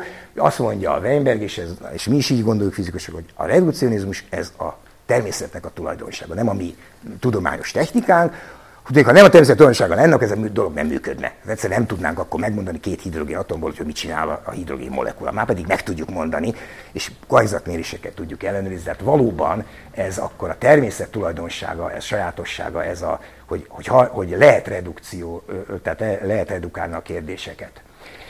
És akkor itt van most, a, itt van most amit amit, ami mindig vita szokott lenni. Tehát most itt vagyunk a természettörvényeknek a tulajdonságát. A természettörvények mindig, nem tudom, az előzőből nyilván kiderült, hogy a méréseink mindig nincsenek, egy mérés soha nem nulla pontosságú, ezt a mérés tudja, ez azt jelenti a nulla, hogy, hogy tehát, vagy végtelen pontosságú mondjam így, hogy nulla mértékű azt kéne mérni. Tehát vagy egy számot végtelen tízeseig kéne megadnom, hogyha ezt akarnám informatikai földolgozni. Ez meg nem lehetséges természetesen. Tehát mindig egy mérő számoz, 2,75, és akkor plusz-minusz 1, vagy lehet 10 és akkor plusz-minusz 2, stb. Tehát valami pontosságon van, és ezen pontosságon belül érvényesek a törvényeink. Most ez a pontosság lehet ilyen, hogy itt fontos, hogy most a tízeségben van kifejezve, de, de nem kell ezt ennyire ragaszkodni hozzá. Egy a lényeg, hogy, hogy a törvények egy kerettörvények így mondjuk. Tehát bizonyos körülmények között igazak, azt tudjuk, hogy akkor azok a törvények arra vonatkoznak, azok a kereten kívül nem. És a legszebb példa, és ezen vitatkoztam múltkor itt egy, kolle, egy, ilyen, is, egy ilyen szeptikus taggal össze, az pontosan ez, amit itt, a, itt, a, itt nagyon ügyesen mond a Weinbergen szemletesen. Tehát magyarul, a tisztázzuk, a nyűtani mechanika az ma is érvényben van. És érvényben lesz ezer év múlva is, és amíg a világ fönnáll. Miért? Mert a nyűtani mechanika már tudjuk, hogy miről szól. Arról, hogy makroszkopikus testek kisebbességnél hogyan, mi a dinamikájuk. Miért mozognak úgy, hogy mozognak. Most az, hogy a, a gőzmozdony, meg a villanyvonat, meg, a, meg a, az űrhajó hogyan mozog, és ezt mi ki tudjuk számítani, és van egy modellünk ezzel. Modellünk nem fog attól megváltozni, hogy már tudjuk, hogy vannak atomok, van kvantumok, van relativitás elmélet. E, annyit tudunk, hogy a newtoni mechanika az ezekre a makroszkopus testek klasszikus mozgására vonatkozik, és kész. És az a téridő szemletünk, ami ott van, az jó, ezen kereteken belül. Tehát ezek exakt tudásunk. Ezek. Erre mondja Weimberg szellemesen, hogy ez olyan dolog, hogy ugyanazt a húst tesszük, amit megvettünk, csak most, hogy tudjuk, hogy mocsingos, az nem egy másik hús. Tehát az, ugyanazt a nyújtóanyageket üzzük, azt, most tudjuk, hogy van precízebb, más területeken ezt nem lehet használni, hanem atomok belsejében már kvantummechanika van, nagy sebességeknek már relativisztikus effektusok vannak. Ez nem jelenti azt, hogy most nekünk a mozdonyokra, meg, a, meg az gőzgépre, meg a űrhajóra nem lenne igaz a Newton törvény továbbra is. Nem. Azok pontosan ugyanúgy érvények és jog. Tehát ebbe az értelemben időt állok a törvények, ebbe az idő, ebbe a szempontból biztos a tudásunk. Tehát mo- ezért most úgy fogják számolni az űrhajó pályáját, mint ahogy most számolják, és a gépkocsit úgy fogják tervezni majd 2000 múlva, ha lesz gépkocsi, mint most. Tehát ezek a tudások igenis biztosak, tehát a korlátokat pontosan meg tudjuk mondani, tudjuk, hogy mócsingos a hús. Kész, ennyi az egész, ennyi a plusz tudásunk. De tudjuk, hogy mócsingos, és ez már plusz tudáshoz képest, mikor nem tudtuk. Ez természetes. Tehát itt van ez, ez, ez elmondva röviden. És akkor, na most egy, egy nagyon néz kérdés. Én mi az a valóság, ami felé mi megyünk? Tehát azt mondjuk, hogy a való, mindig azt mondtam, hogy hát a, a, kialakul az élőlényben egy modell a környezetéről, amit mondjuk az, az a valóságot fogja szimbolizálni, és ha jó választad arra, akkor életbe marad. Tehát valamiféle lenyomata kell, hogy a környezetének legyen ő benne, mint szervezetbe, egy esélytől nehéz elképzelni, hogy micsoda, de egy, egy, egy állatnál vagy egy embernél már el lehet képzelni, hogy valamiféle, valamiféle, valamiféle elképzelés, úgymond elképzelése van a világra, ez persze csak az emberre illik, mert ő neki vannak absztrakt gondolatai. Tehát magyarul van a világról egy absztrakt képünk nekünk a fejünkbe, ezeket mi a természettörvényekben csak matematikai módon tudjuk megfogalmazni, tehát egy matematikai modell van a fejünkben a világról. Most az a kérdés, mi köze ennek a valósághoz? És ez egy nagyon érdekes dolog, és itt a sajnos az utolsó, majd de lesz az, hogy ami kimaradt slide, akkor most mondom el, azt, azt valahogy elvesztettem, pedig szépen megcsináltam. Úgy az a metaforával próbálom megmagyarázni, hogy, hogy ö, ö, gondolhatná azt valaki, hogy a természettudós és a, és a, és a világ felismerés az olyan dolog, mint amikor mondjuk egy festő leül egy aktmodell, és ő elkezd azt lerajzolni. És úgy rajzolom, persze a botkezű az rondát rajzol, egyre hülyebb és hülyebb képeket tudnak arról a aktról rajzolni. És akkor megy a mester, és azt mondja, hát ez nem jó, mert nem látod ott annak a szöge, nem jó megy a haja, nem jó megy a hónaja. Tehát a mester, amikor másolok valamit, ami persze nem egy az egybe lesz az a nő, hanem annak egy modellje lesz, egy képi modellje, az ott meg tudja mondani, mi az eltérés. Mert látja a hölgyet, és azt mondja, látod, hogy itt baj van? Ez nem jó csinál, de ezt csinálj mást. Most kezdték elképzelni egy olyan festőműhelyt, hogy tök sötét van, és ott ülnek a festők, és rajzolnak egy arcot, és nem tudják mondani, hogy de hát most te miért ezt rajzoltad? Hát honnan? Mert nem látjuk a modellt. Tehát ez a modell rejtve van, nem tudjuk összehasonlítani, hogy milyen a valóság, amihez képest én eltérek, mert nekem csak mi van? Nekem csak a mérési eredményünk vannak eredmény vannak. És azt nem tudhatom, az a mérési eredmény milyen távol van úgymond, az, úgymond a valóságtól, mert azt nem tudjuk, mert ha tudnánk, hogy mi a valóság, akkor nem kéne megismerni, akkor már lenne róla egy adekvát képünk, nem kéne modellt csinálni róla. Ez a 22-es csapdája, ugye, ha tudnám, hogy milyen a valóság, akkor nem kéne nekem törni a fejemet, hogy modelleket és tudományt csináljak, mert hiszen úgy is tudom, ha meg nem tudom, akkor nem tudom, hogy milyen messze vagyok tőle. Nem tudom, értetlen próbált ezt meg, hogy ez, ez a metaforával. Tehát ez itt a, ez itt a, a 22-es csaba, és erre mondja, és erre ezt kell érteni, ez, amit itt Hawking kifejt.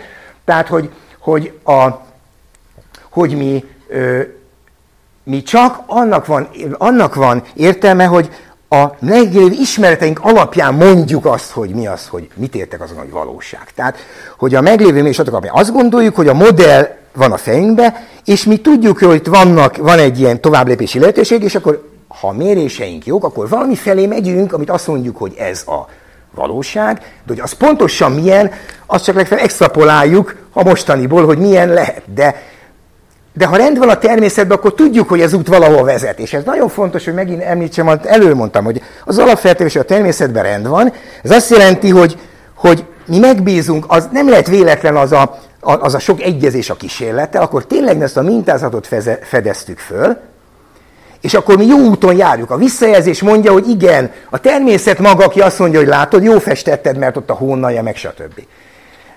Csak nem olyan közvetlenül, hogy egy egy kívülálló ember, mondjuk egy filozófus megmondja, hogy most mi az eltérés, és mi a hiba a te képed és a te természet között. Néha az ember azt érzi, hogy filozófus ezt mondja, hogy hát most az ember azért nem jó, mert ez meg ez nincs benne. És akkor az ember, de te honnan tudod, hogy mi a valóság? És ahhoz képest honnan hogy én milyen istás vagyok, vagy miben, mi, mi, milyen kategóriában vagyok. Tehát ez egy ilyen nehéz kérdés.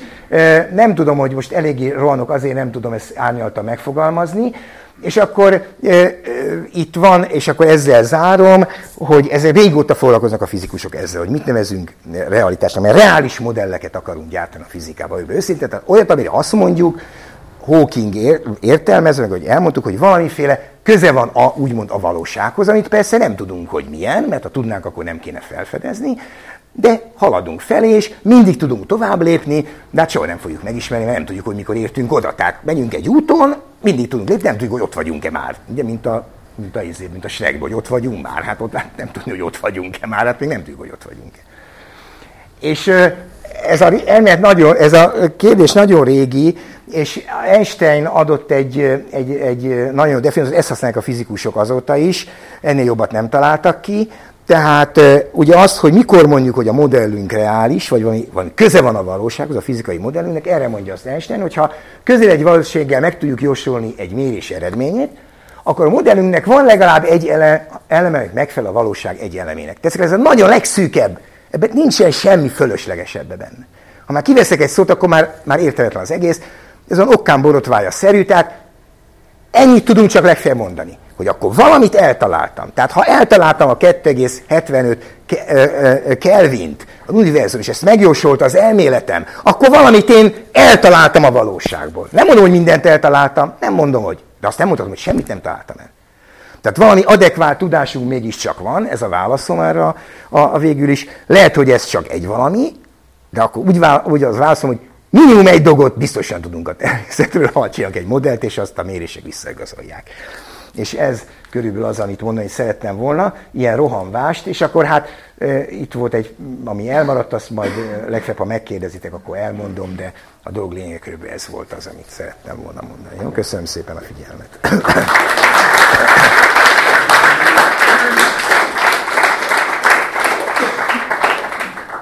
Hát megint én vagyok a rossz pozícióban, mert én ezzel rengeteg mindennel vitatkoznék. Hát ez a jó, na, na, na végre, ez a jó.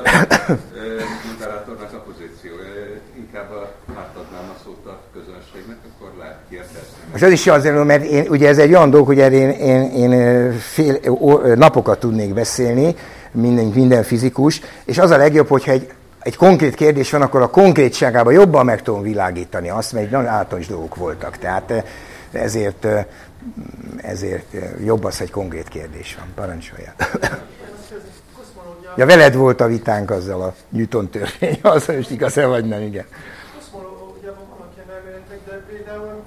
Milyen el, mi az, hogy ilyen elméletek? Amikor azt mondta, amikor azt mondta, hogy a tér és idő mindig volt, ez fix és mindig lesz, stb.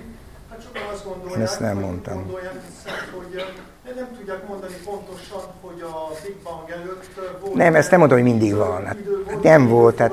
illetve térfogalom, vagy mit lehet erről mondani, azt hiszem Semmit. teljesen.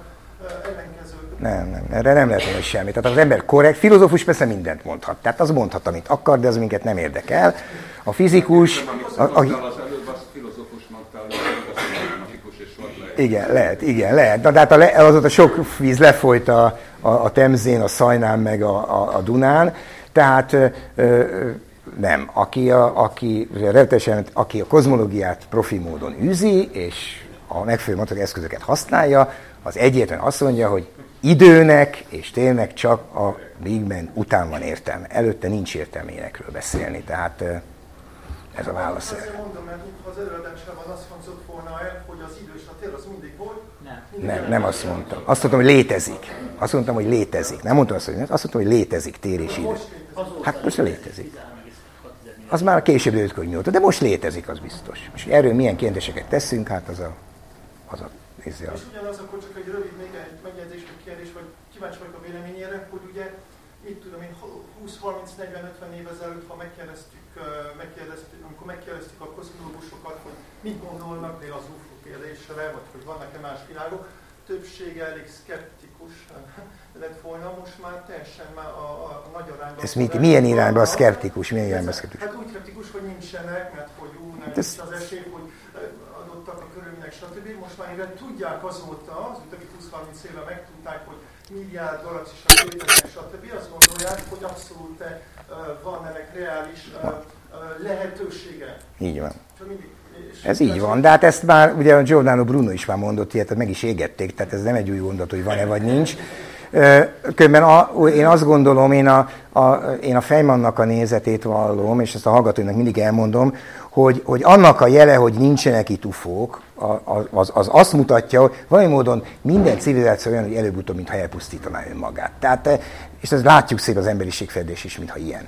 Tehát valami módon ezek a, ezek a távoli civilizációknak itt kéne lenni, mert hiszen hiába fejlődtek ki hatalmasat az idő távolatokban gondolkozunk, amit nehéz így fölfogni észszel. Tehát igazából akár itt is lehetnének, de ha nincsenek itt, annak az egyik oka lehet, hogy az, hogy mire ide jutottok volna, addigra elpusztították önmagukat, és nem jutottak ide. Tehát ennek ellenére mindig mondom a hallgatóimnak, hogy, hogy ha egy UFO-val találkoznak, akkor én az én címet adják meg. Én nagyon szívesen elmegyek, de ezek az UFO-k ezek olyan olyan hülyék, ezek mindig csak ilyen, ilyen farmer, amerikai farmerokat, meg ilyen, ilyen, ilyen kivénült lövészárok, lányokat kapnak el, akiket utána ö, ö, ö, meg, megtermékenyítenek. Tehát én nem engem. Én el tudnék velük okosan beszélgetni, vannak fontos kérdések, amit föltennék egy ufónak, tehát az én színet adják meg nyugodtan. Tehát nagyon le. Én sem a legjobb, hogy nem találkozok velük, de hát lehet, persze, hogy lehet, de hát ami lehet, az még nem biztos, hogy van. Ja, lehet, hogy azért. No, tehát amitől a kozmológia exakt tudományá vált 2006 Nobelig, ugye jól körülbelül jól emlékszem, azt az ábrát, azt a fekvő ellipszist vissza tudnád idézni? Az a... Tulajdonképpen azt az nem világos, ugye ez egy égbolt ábra.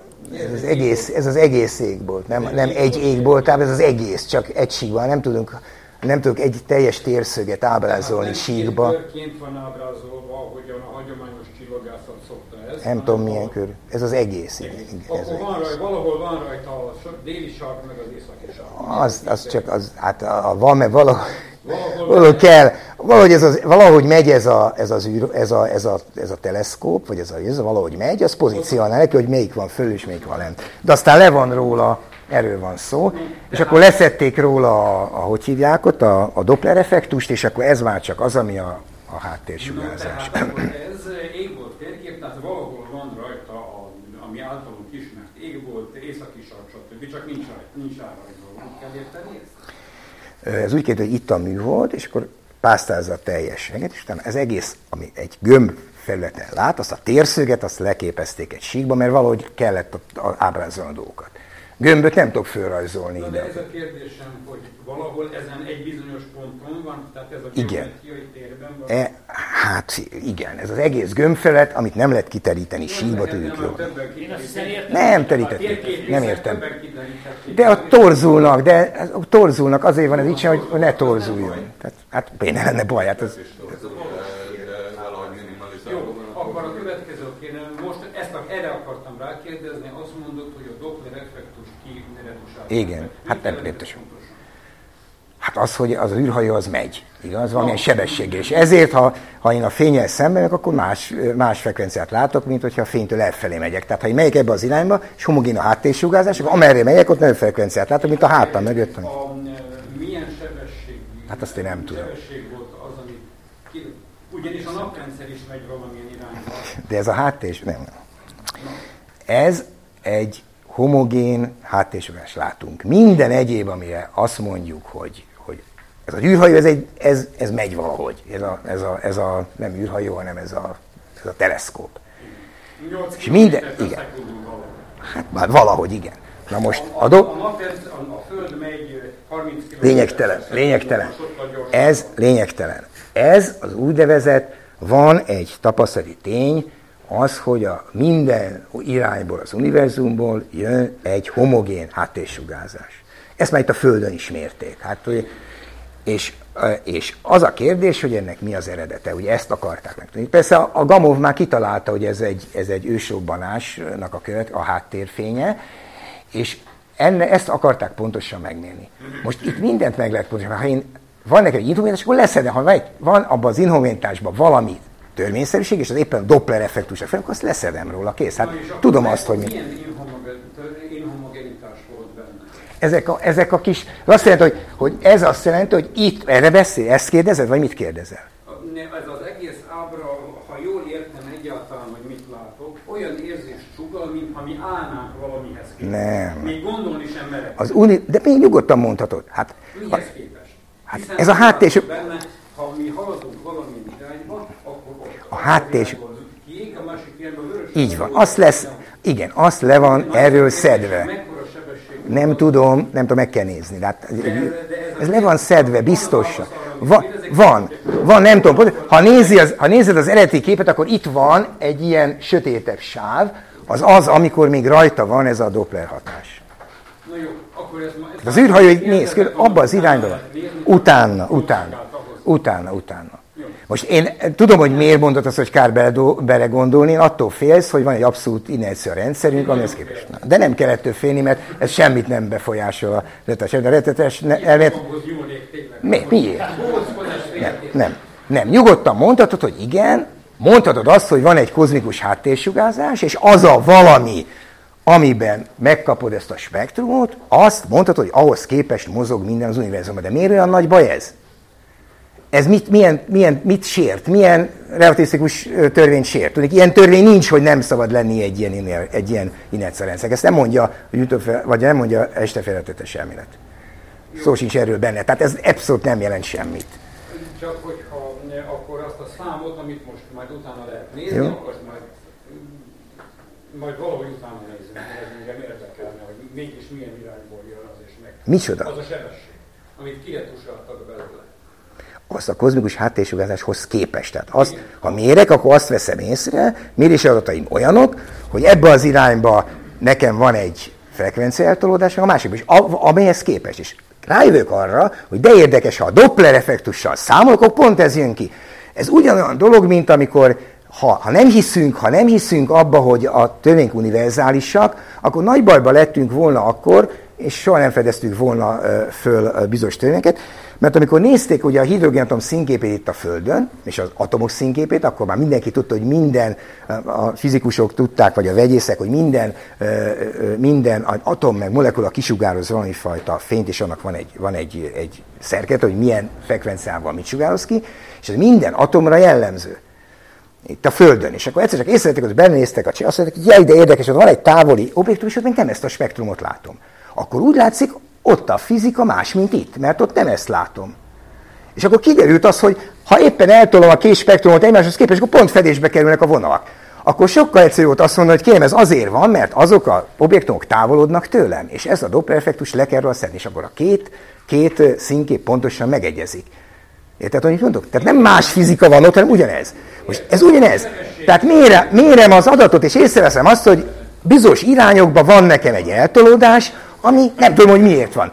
Próbáljuk azt megnézni, hogy azért, azért van-e, mert a Doppler effektus. Doppler effektus egy képlet. Beírom a képletbe, és érdekes módon rögtön rendbe telnek a dolgok. Akkor nyugodtan mondhatom, hogy kérem, ez a Doppler effektus volt, azért leszettem. Nézzük már meg, aki, aki tudja, hogy ez a Doppler effektus, amit kiretusáltak, ez mekkora, milyen irányú és mekkora. Amire megy ez a szerencsétlen, olyan irányú. Hát homogén ez áttérsugárzás, és meg. De milyen az, az, az, hát amelyre a naprendszer megy. Lóf, nem, meg semmi köze. Na jó, hagyjuk, nem. Ez egy homogén, mindenhol ugyanaz. Ez abszolút izotróp és homogén. No, már. ugyanaz csak. Van még valaki? Más kérdés, megjegyzés.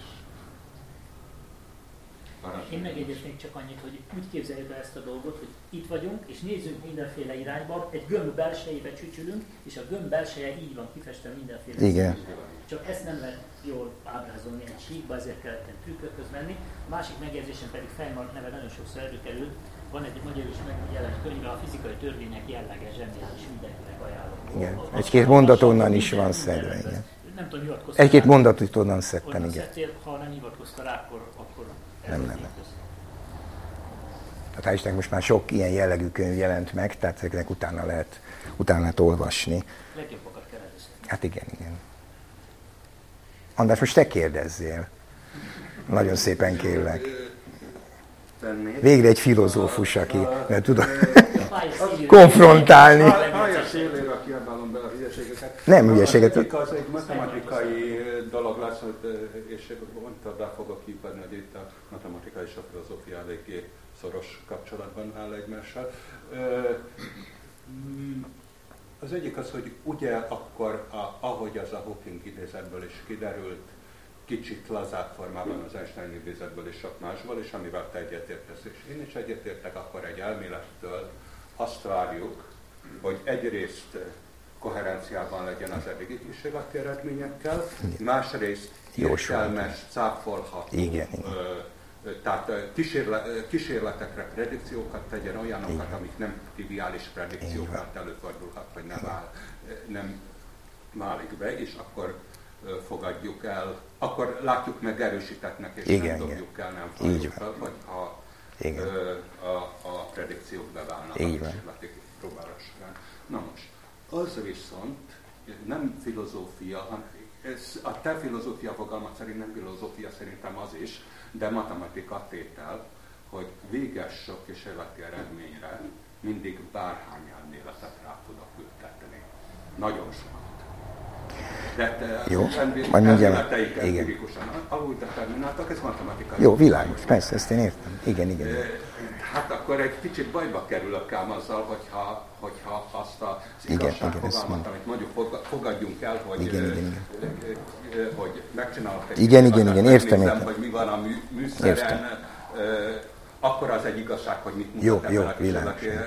elrendezésben a műszer. Ezt az igazságfogalmat el- elméletekre ki akarjuk terjeszteni. Így van, így van. Értem. Mert Jó. Igen. No, a válaszom erre, a igen, ezt, eh, igen, van egy válaszom erre. A válaszom a következő.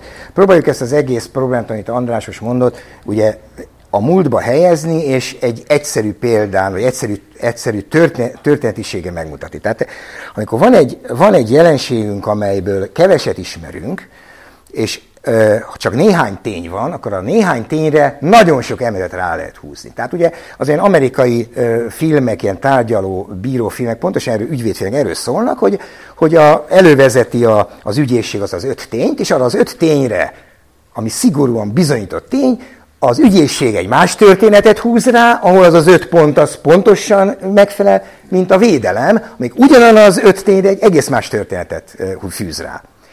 Igen ám, de az a történet, és ez valahogy ezt próbálom majd a ügyesen kifejteni, nem, nem vagyok filozófus, nem tudok filozófiailag beszélni, de ha az a történet az valóban megtörtént, akkor ha találok újabb és újabb tényeket, és egyre sűrűsödik a tényeknek a száma, egyre beszűkül a lehetőségem, hogy mivel tudom én a fantáziámmal kitölteni.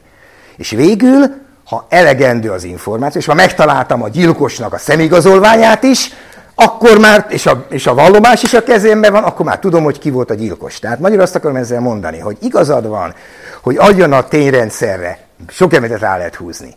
De ha azt mondjuk, és az alapvetésünk igaz, hogy a természetben van egy rend, és ez egy alap, azon, a, ha azt mondod, hogy a természetben nincs ilyen rend, és minden csak a fantáziák szötti, akkor nem tudok vitatkozni, mert akkor ezzel nincs mit. Én abból indulok ki, hogy a természetben egyfajta mintázat és rend van, és ezt mi felismerjük úgy, mint természeti törvények. Ha meg ez így van, akkor nem akármilyen tények jöhetnek be a meglévő tapasztalatok közé, csak azok, amelyeket az a természet, amit én valóságnak mondok, az involvál. Tehát ez a válaszom erre. Tehát, hogy, hogy, hogy ebből a szempontból úgy kell elképzelni, hogy, én, hogy ott festenek az akt, festik az ak, aktot a festők, tudom mondani, az egyik jól fest, másik rosszul fest, de én nem én tudom, ezt én nem tudom megmondani, mert nem tudom ezt a példát tudom csak mondani. Tehát igazából tudjuk, hogy mi festünk, azért, mert mindig egy picit tovább tudunk lépni. És mindig észreveszünk azt, hogy kis lépésekben mindig újabban és jobban eltaláljuk azokat a a, a, a tényeket. Tehát azt mondom erre, hogy nem sok elméletet lehet ráfűzni, mert ha így lenne, akkor sok elméletet találnánk ki. De hát vegyük a konkrét példát. Ugye én mikor fiatal voltam, és a velem egykörök még tudják, hogy akkor még a kozmológiában két el, akkor már csak két elmélet volt a, a, a középiskolás koromban, volt az állandó állapotú univerzum, meg a nagy boom elmélet. Nagy boom elmélet volt ez a, ugye ez a, ez a, a Gamovnak az elmélet, amit ugye a hol akart nevetségesíteni, még úgy képzett, hogy egy nagy boom volt, és hát egy ilyen tévévitába, és így lett aztán nagy boom elmélet. A másik elmélet meg az volt, hogy az univerzum állapot az teljesen állandó, tehát nem teremt, nincs jelen, nincs vége, de azért, hogy megmagyarázzuk ezeket a jelenségeket, amit a Földről látunk, ezt meg lehet úgy magyarázni, mindent akkori tényt, hogy köbb kilométerenként, év, év ezredenként egy proton keletkezik az univerzumban, kész. Hát most nem mindegy, hogy egyszer keletkezett, egyszer az egész pedig állandóan teremtődnek protonok, hát akkor ezt fogadjuk el, mind a két elmélet teljesen paralel meg magyarázni ugyanazt a információ, tarta, információ dolgot. És emlékszem arra, amikor fölötték a, ugye, a Hubble teleszkópot, mind a két emlet mondott valami jóslást, hogy mit kell látni majd, ha nagyon messze lény a távcső, és mit kell mondania, mit mond erről a állandópot univerzum elmélet, elmondta, hogy mit, és megmondta, hogy mit kell látnia Nagybumnak. Az is elmondta. És itt volt a szerencse, hogy a két modell, két tény különböző, a két jóslás teljesen különböző volt. És lehetőség volt arra, hogy eldöntsük, hogy melyik modell a jó. Fölment a Hubble teleszkóp, mit látott? Azt látta, amit a nagybum elmélet mondott. Ez volt pénteken, hétfő már senki nem beszélt az állapot, állapot univerzumon. Mai fiatalok már nem is tudja, hogy volt ilyen elmélet. Pedig az egész az Hát te tudod, mert te annyi idős vagy, mint én, de a mai fiatalok nem tudják, hogy volt egy ilyen, hogy állapotú, állapotú univerzum modell. Most már csak a nagy boom elmélet van, mert ez az, aminek a jóslása bevált. Tehát nem nagyon sok elmélet volt, hanem csak kettő. Tehát ez a pont... Természetesen rengeteg okból általában maximum két hibális elmélet van. Én csak logikai lehetőségről beszélek. Jó. Világos. Igen, nagyon. Nem, nem, nem, nem. Én ért, persze, világos, értem. Persze, de ugye amit a fejma mondott, azért tettem föl, hogy, hogy a matematikában, a logikában ott nagyon abszakt módon gondolkozunk, és olyan univerzális ö, módon kell kifejezni munkat, amelyek bárhol használható. De a fizikában nincs így. A fizikában nekünk pontosan meg kell mondani minden szóról és minden fogom, hogy mit jelent, mert ez ad lehetőséget arra, hogy a valósággal összeveszünk. Tehát lehet, hogy elvéletleg megvan a lehetőség arra, hogy nagyon sok modellt ráhúzzuk, de érdekes módon mi például csak kettőt húztunk rá. A természet, ez nem azt jelenti, ez, az én szememben ez azt jelenti, hogy nem azt jelenti, hogy fel, ez nem, bocsánat, nem következik ebből az, hogy kell végtelen sok jó, jó képnek lenni. Az, hogy lehet, hogy végtelen sok modell van, vagy nagyon sok modell, ez nem jelenti azt, hogy ténylegesen a valóság az sokféleképpen is leírtak, hiszen látik, hogy a fizika fejlődés nem ezt mutatja. Mindig párhuzamos elméletek vitatkoztak kettő-három egymással, és végül ilyen evolúciósan kihullott az, amíg nem bírta, és alakult egy kép, mint azért van csak valami oka. A lehetőség persze lehet, hogy végtelen, de csak ezek valósultak meg. Tehát azt kell mondanunk, akkor ezt elfogadni igaznak. Ez az én véleményem. De ugye nem lehet ki, ez amit mondott az elején a, a, a Fejmán, hogy nem lehet filozófiai elvekkel kitalálni a világot. Tehát lehet mondani sok bölcsességet, és azt mondani, hogy a logika ezt mondja, de hát a logika azt mondja, a lehetőséget megadja, de a tény az nem az. A logika lehetőségben nem valósul meg, mindig csak az az egy.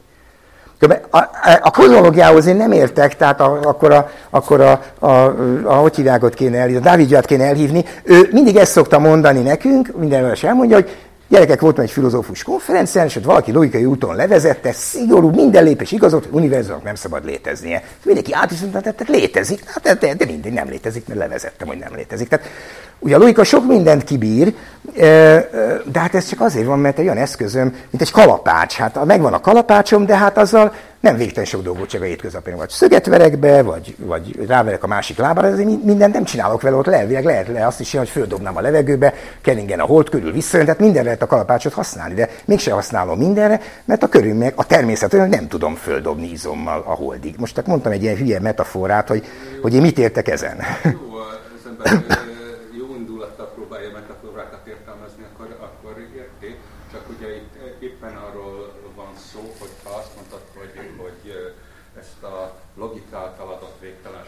Uh-huh. Persze, ha logika, valaki logikailag bebizonyítja, hogy a világ nem létezik, akkor valamelyik remisszája csak is kellett, hogy legyen. Hát állítólag nem volt hamis. Hát, akkor meg valami igen nagy baj. Hát akkor a logikán kívás, ez is lehetséges. Lehet, persze. Logika van. Igen, igen, hát például lehet. Abban is lehet hiba, mint igen, igen. Bebizony. Pontosan. Má, ugye azt, azt látjuk, hogy ha azt, azt mondod, hogy a rengeteg lehetőség az elő, amit a logika nyújt, nem szükségkörben valósulhat minden. Igen. Még egyszer nem fogalmazom. Pontosan az, hogy adott véges adathalmazra mindig sok elmélet húzható rá. Ugye, ha azt mondod, hogy ezekből csak kevés valódi lehetőség, uh-huh. akkor, akkor pontosan olyan tényekre hivatkozol, amiket még nem tudok. Hiszen én azt mondom, hogy vegyük az összesényt, amit már ismerünk, és csak annyit használok ki belőle, hogy ezek csak véges sokan vannak, mert hogy csak végesoknak a megismerésére volt a lehetőségünk. Hogyha azt mondod, hogy... Mondjad nekem erről az jut, két dolog jut eszembe. Az egyik az okánborokban, ha nagyon sok lehetőségünk van elméletet gyártani, akkor igyekszünk a legegyszerűbbet végig gondolni. Persze, hogy mi az egyszerű, ez is kultúra kérdése, most ezt már nem végtelenbe vezet. A másik pedig az, hogy a tudósok száma, az ő munkára fordítható, szellemi munkára fordítható erőfeszítésük véges a Földön, tehát olyasmit fognak kialakulni, amelyeknek valami gondolati, vagy el, amely val, illeszkedik valami gondolati iskolához, valamilyen tudományos hagyománya van. Ezek fognak, ilyen csírák közé, köré fognak elméletek alakulni, és ez teljesen igaz, jó, én így gondolom, majd akkor... De akkor sok, az, nem, ott volt benne az idézet. Tehát ezek, ezek, azt nem tettem bele sajnos. Tehát az, hogy a filozófusok azt próbálják hajtani, hogy a, hogy a tudomány az egy, az egy, az egy társadalmi termék, hát ez nem igaz. Hát a, a, annyi igaz, hogy a társadalom teremti meg azt a lehetőséget, hogy tudósok dolgozzanak. De a természettudományban szó sincs arról, hogy közmegegyezés legyen, hogy most mit iskolák legyenek, és ez ezt mondja, ez meg azt mondja. Ez igen, a vörös vonal alatt az volt, persze. Vörös vonal alatt az volt, de a vörös vonal után már nincsen ez. Hát itt van. Itt még lehet azt csinálni, hogy mindenféle iskolák voltak. Egyik azt mondja, hogy, a, hogy, hogy, a, hogy melyik, ö, melyik modell, modell. De nem, de hát természetesen nincsenek is. Na, természettudományban nincs ilyen. Filozófiában van, irodalomban van, többet. Természetesen nincsen ilyen és kész, maradjunk ebbe. Mondjál példát, és akkor elfogod, fogad. Mondjál példát, és akkor megcáfolom. Nem volt. Nem volt. Nem. Egy, egyből lett igazából elmélet. Elképzelhető lett volna, hogy más, más fogalmakkal is eljutnak. Nem, nem képzel, nem. Nem. Egyszerűen az a, az a másik, amiről beszélsz, az semmi más nem volt. Nézd, amikor a tudományt, a frontot fejtjük, akkor még az van, hogy nagyon kevés az a tény, amire támaszunk, és nagyon sokféle lehetséges. Amikor a Lorenz Fitzgerald, meg a, meg a, ö, ö, ö, meg a Poincaré gondolkoztak a lehetőség elméletről, mert megvoltak az effektusok, ők mindvégig meg akarták venni az éter fogalmát. Tehát ők minden magyarázat úgy találtak ki, hogy az éter az van, és azzal magyarázták meg, hogy miért az a mérési effektus, amit Tehát valóban a rudak összehúzódnak, valóban lelassulnak az órák, mert ők meg akarták menteni az étert. És ez ment végig. Tehát tulajdonképpen azt szoktuk mondani, hogy ez a három ember, ők voltak a nagy reformerek, mert meg akarták reformálni úgy a klasszikus fizikát, ez a furcsa effektusok beleférjenek azzal a fogalomrendszerre, amit a klasszikus fizika nyújtott. És ugyanazokat a képleteket írták föl, ugyanazokat, csak másképp nevezték el, meg a furcsa módon fogalmaztak, lényegtelen. És Einstein az azért volt zseni, mert azt mondta, hogy elkezdte hit a dolgokat másképp látni.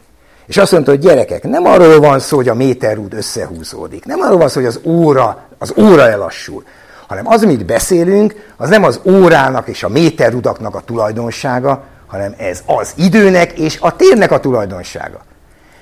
És ezt fogadjuk el a, a, a axiomaként, a rettetes elméletben, amit most nem akarok elmondani, és ebből a szempontból, ha nézzük, akkor minden az éter nélkül tökéletesen megmagyarázható, sőt, olyan erőjelzéseket tudunk tenni, amit az éter emleten nem tudunk tenni.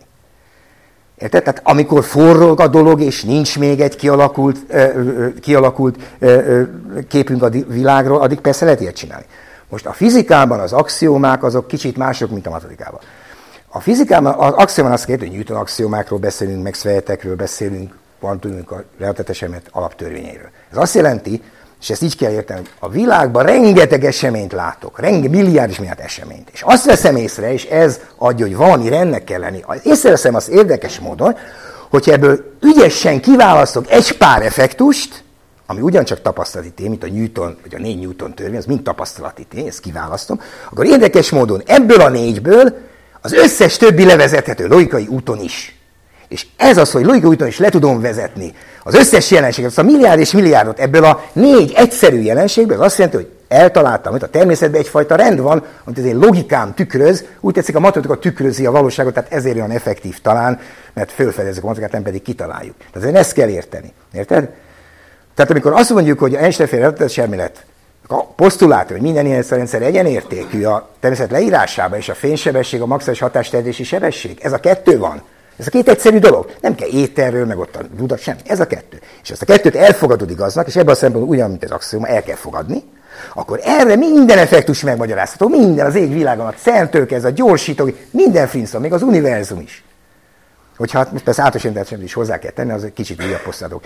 Itt, ahogy mondok, tehát magyarul ez, ad, ez adja nekünk azt a, azt a megnyugvást, hogy tényleg eltaláltunk valamit, legalább egy, ebből a kettőből eltaláltunk kettőt, és erre a kettő viszont fölépítette az egész tapasztalati, ö, ö, tapasztalati világunk, amit mi azt mondjuk, akkor, amiről mi beszélünk, az a valóság, mert hát ha, ahogy a Weinberg mondja, ha egyszer a méréseket elfogadjuk valóságosnak, és azt mondjuk, hogy az elmélet azokat leírja, akkor miért nem mondhatjuk azt, hogy az elmélet valóságos? Kerüljük ki ezt, hogy a...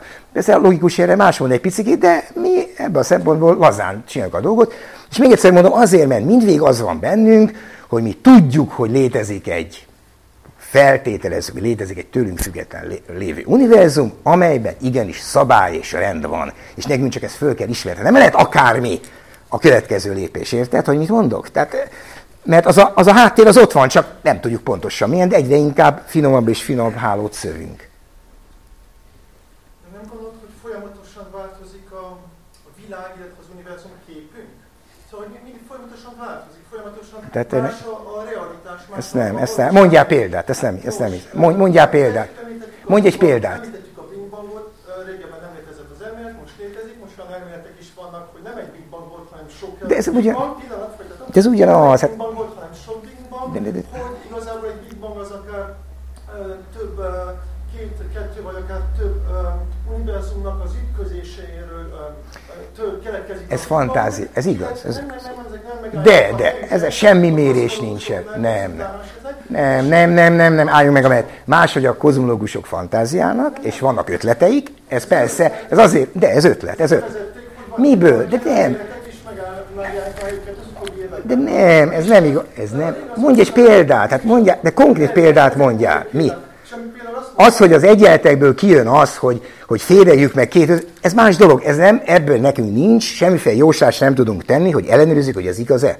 Semmit nem tudunk tenni. Ebből a szempontból persze, a fizikus mindig tovább lép a horizontnál, mert akkor van ötlete, hogy na most akkor nézzük meg, hát ha itt valami változás, de még senki nem jött elős, bocsáss meg, senki nem tudott mondani egy olyan mérést, azt hogy gyerekek, mérjétek meg ezt, és ha ezt kapjátok, akkor tényleg arról van szó, amit te mondasz, hogy hirtelen megvalósult két, de ilyet nem tud mondani senki. Tehát amíg ez csak ötletelés, addig is ez hasznos ötletelés, meg lehet, de szó sincs arról, hogy ez lenne az univerzum alkotott képünk. Nem, ezek ötletek, hogy mit lehet még esetleg kitalálni.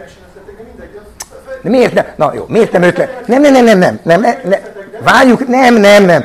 Zárjuk röviden. Miért nem ötlet? Miért nem ötlet? Próbáljuk végighallgatni egyszer a hozzászólót. Az, ezek csak ötletek. Hát miért ötletek? Hát... Röviden, tehát egy pár mondatban foglalja össze, hogy mi, mi, mit akarsz hallgatni, és azután válaszolja, jó? Teljesen elképzelhető, hogy 50 év múlva, vagy 100 év múlva, vagy 200, mindegy, teljesen más lesz, fogalmazok úgy, hogy a tudománynak ugye, a, a képe a világról, akár tetszik, akár nem, nem oké, lehet, hogy bizonyos dolgokban egyet fog érteni a válaszokkal, vagy, a, vagy, a, vagy az alapokkal, viszont teljesen más lesz a, az akkori... Mondjál példát, mondjál példát. Nem, nem látok a Tehát akkor, nem, akkor nincs kérdés. Hát akkor... De nem is az, de hát ha vissza, de mi az, hogy... a múltba, akkor ezt látjuk. De éppen nem, éppen azt mondtam, hogy nem látjuk. Hát mondtam, hogy nem volt meg ez a Big Bang elmélet, senki sem beszél Big Bangról. Na, hát Nos, a kérdés az, hogy... De utána, a, utána de bocsáss meg, hát ez olyan, most azt mondod, hogy Newton elmélet előtt nem volt Newton észmásik. Persze. De mióta megvan, azóta nem látjuk másképp, és nem is fogjuk másképp látni. Tehát magyarul... A... Az, hogy 300 év múlva, vagy 500, vagy 1000 év múlva, most direkt egy provokatív... Nyugodtan, igen. Mert ezt tudom, hogy nem fog tetszeni, de azért mondom és példaként mondom, hogy rá fogják mutatni, hogy hogy működik az, hogy bizonyos embernek van ez a fajta, mit tudom én, energia, és tudnak észlelni dolgokat, stb. Ezzel mondani, hogy akkor már lehet a fizikában pontosan meg fogják tudni írni, mondani és magyarázni, amit ma sokan valótlanságnak tekintenek. Erről mi a véleményem? Azt, hogy nem értem a kérdést, ilyen egyszerű. Hát az, hogy mi lesz 2000 és ki mit fantáziál, az emberi száz, az emberi fantázia végtelen. El tudok képzelni kentaurokat, de mégse, mégse evolúciós nem alakult ki kentaur. De el tudom képzelni, honnan tudjuk, nem lesznek -e kentaurok 200 év múlva. Ez olyan kérdés. Most magyarázom nekem, miért nem lehet az, hogy 200 év múlva kentaurok fognak járni az utcán? Miért nem lehetséges? El tudom képzelni. Aha, tehát akkor erről van szó. De egy, megkérdezel egy biológus, azt mondja, hogy gyerek, azért nem fognak kentorok járni, mert ilyen magassal szervezett élőlényt nem tudsz te úgy összekeverni, hogy kentorok keletkezzenek. Ez ilyen egyszerű. Mert... 200 évben is, mondtuk volna azt, hogy, hogy a az információ, világháló, internet, wifi, akkor elképzelhető, hogy sokan nevettek volna. Ugye? Nem, Maxwell nem nevetett volna, mert Maxwell tudta, hogy elkövetős hullámok, és akkor kész. És akkor az elképzelhető, hogy az terjednek. És ez, ez ne, ezt hagyjuk ezt, mert ez teljesen értelmetlen vita. Mások is szeretnének megszólalni. Én, én csak annyit szeretnék ehhez hozzáfűzni, hogy senki nem beszélt 200 évvel ezelőtt relativitás elméletről, se invariancia elméletről. Nem volt a lehetőségek között, nem volt ilyen elmélet. Tehát voltak mindenféle fantazmagóriák, de ez volt. Miért nem? És ennyi a válasz. Miért nem volt a relativitás elmélet? Hát a fantazmagóriák között. Nem nem. Nem, nem, nem. De miért nem jutott eszébe? Ugyanaz is eszébe jutott volna valakinek. És akkor valamelyképpen a relativitás elmélet nem volt. Igen, és akkor mi van? De nem hogy mit a... Hát mint ahogy most Azt- azt gondoljuk, hogy most vannak olyan elméleteket, amit most azt mondjuk, hogy az nem jó. De majd akkor jó lesz, igen. Nem. Nem, nem. 55 év múlva ki tudja, mi lesz pontosan. Ez Jó, adjuk. De van állandóság. Van. Hát akkor most kész. Ha nem értesz hozzá, akkor kár itt magyaráznom, mert a fizika nem így működik, hogy te mondod. Elnézést kérek, én nagyon kicsit sem voltam soha matematikus, sem én itt ülök. Egy kérdésem mégis lenne, lehet, hogy de egy kicsit most a választán erre. Hogyha ismerjük az anyag természetét annyira, amennyire ma ismerjük, és a fizikát amennyire ismerjük, és tudjuk, hogy az élőlények is anyagból vannak, és fizikai törvények alapján működnek a folyadékok bennünk és az agyunk, stb. Akkor az meghatározható, hogy egy élőlény mekkora lehet, és milyen körülmények között alakulhat ki. Tehát az előfordulhat, hogy egy bána egy hörpintésre megeszik a tengerben milliárd moszatot, de az nem fordulhat elő, hogy a Földet egy valami külső lény elkapja, egyszer csak bekapja, bekapja, mert egyszer fizikailag nem létezhet akkora élőlény, amelyik a gravitációval szemben olyan nagyságú élőlény működni tudna, amelyik önmagába tudna szedni annyi energiát valahol, amitől a, a létezését hosszú távon és a fejlődését fel tudja tartani. Tehát minél kisebb a lény, azt kell, hogy mondjuk, annál élőbb, Nem biztos, mert egy egysejtű nagyon pici, és ez nem élő, mint az ember. Tehát ez minden élő, az evolúció valamerre megy. Hát az evolúció valamerre megy, hát de hát voltak nagy faj kihalások, tudjuk jól, hát hatalmas ilyen szitakötők értek. Tehát ez nem, az, hogy a méretek, az, az mindig, az mindig meghatározza a könyvet. Tehát most az evolúciós kérdésekben nem tudok, én nem ők evolúcionista, tehát nem tudok beleérteni. Nyilván azok a, a, optimálisan arra a környezetre adaptálódtak, és azért maradtak életben, mert ugye köz, közhatok a környezettel. De Hát, azt meg- mert igen. Nem.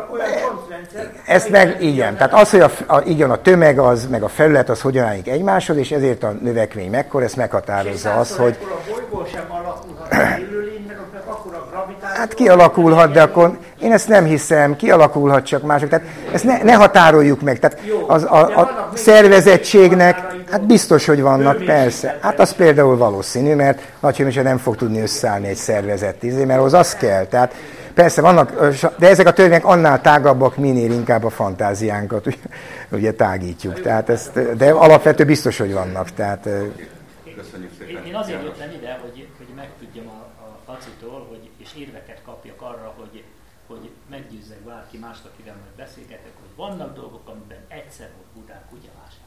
Egyszer volt kutyavásár Newtonnál, a klasszikus mechanika, egyszer volt kutyavásár Einsteinnél, a relativitási elmélet, nincs tovább. és a kvantummanikánál, igen. Tehát egyszer volt Budán kutyavásár, lehet fantazmagóriákat kitalálni, hogy majd egész másképpen nézzük a világot, és majd nem is lesz se elektron, se foton, hanem majd hű, de nem. Hölgyeim és uraim, bele kell nyugodni. Hát erre hoztam azt a példát, hogy a Newton ma is ugyanúgy érvényben vannak. Tehát azok még ezer év múlva is ugyanazek lett, mert pontosan tudjuk, hogy mire vonatkozik. Tehát hiába teszi föl a, a, a taktársunk a kérdés, hogy mi lesz kész. Nem. A hidrogén molekula ugyanúgy fog működni, a fehérjén molekula ugyanúgy fog működni, minden tudásunk, ami most megvan, az ugyanúgy fog működni, legfeljebb a részleteket jobban látjuk. Különben a kozmológia, én nem vagyok kozmológus sajnos, de, de be akartam vetíteni egy képet, amit a Dávid Gyula mindig szívesen mond, hogy azért is látszik a kozmológia tudomány, mert föl szokott vetíteni négy ilyen színes sávot, ez mindenhol megnézheti. Ezek a színes sávok semmi más, mint az egyes, egymástól független mérési adatok vannak fölmérve.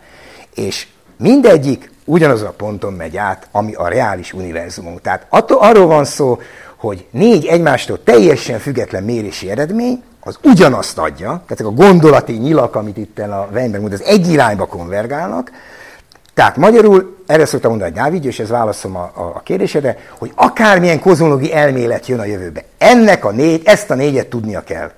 Ezt tudnia kell, mert a modellünk az mindig ilyen, hogy bővülnek a modelljeink. És van egy korrespondencia elv, amit nem mondtam sajnos, ami azt jelenti, hogy a bővebb elmélet mindig vissza kell, hogy adja a régit. Tehát a kvantummechanika egész más, mint a Newtonika, de visszaadja határesetben a, le tudom vezetni a, a kvantummechanikából le tudom vezetni a Newton egyenleteket.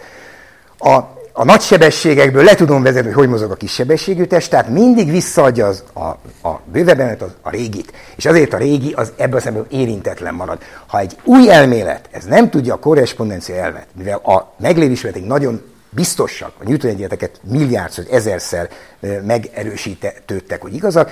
Ha egy, új, ha egy olyan kvantumkát csinálok, amely nem adja vissza a Newton azt a kvantumkát el kell dobni, mert az nem jó. És, ugyan, és voltak ilyen elméletek. És az olyan elmélet, ami nem adja vissza kisebbességeknél a, a Newton-t, azt el kell dobni, mert nem jó. Ugyanez a kozmológiában is, tehát bővűnek vissza kell. Ja.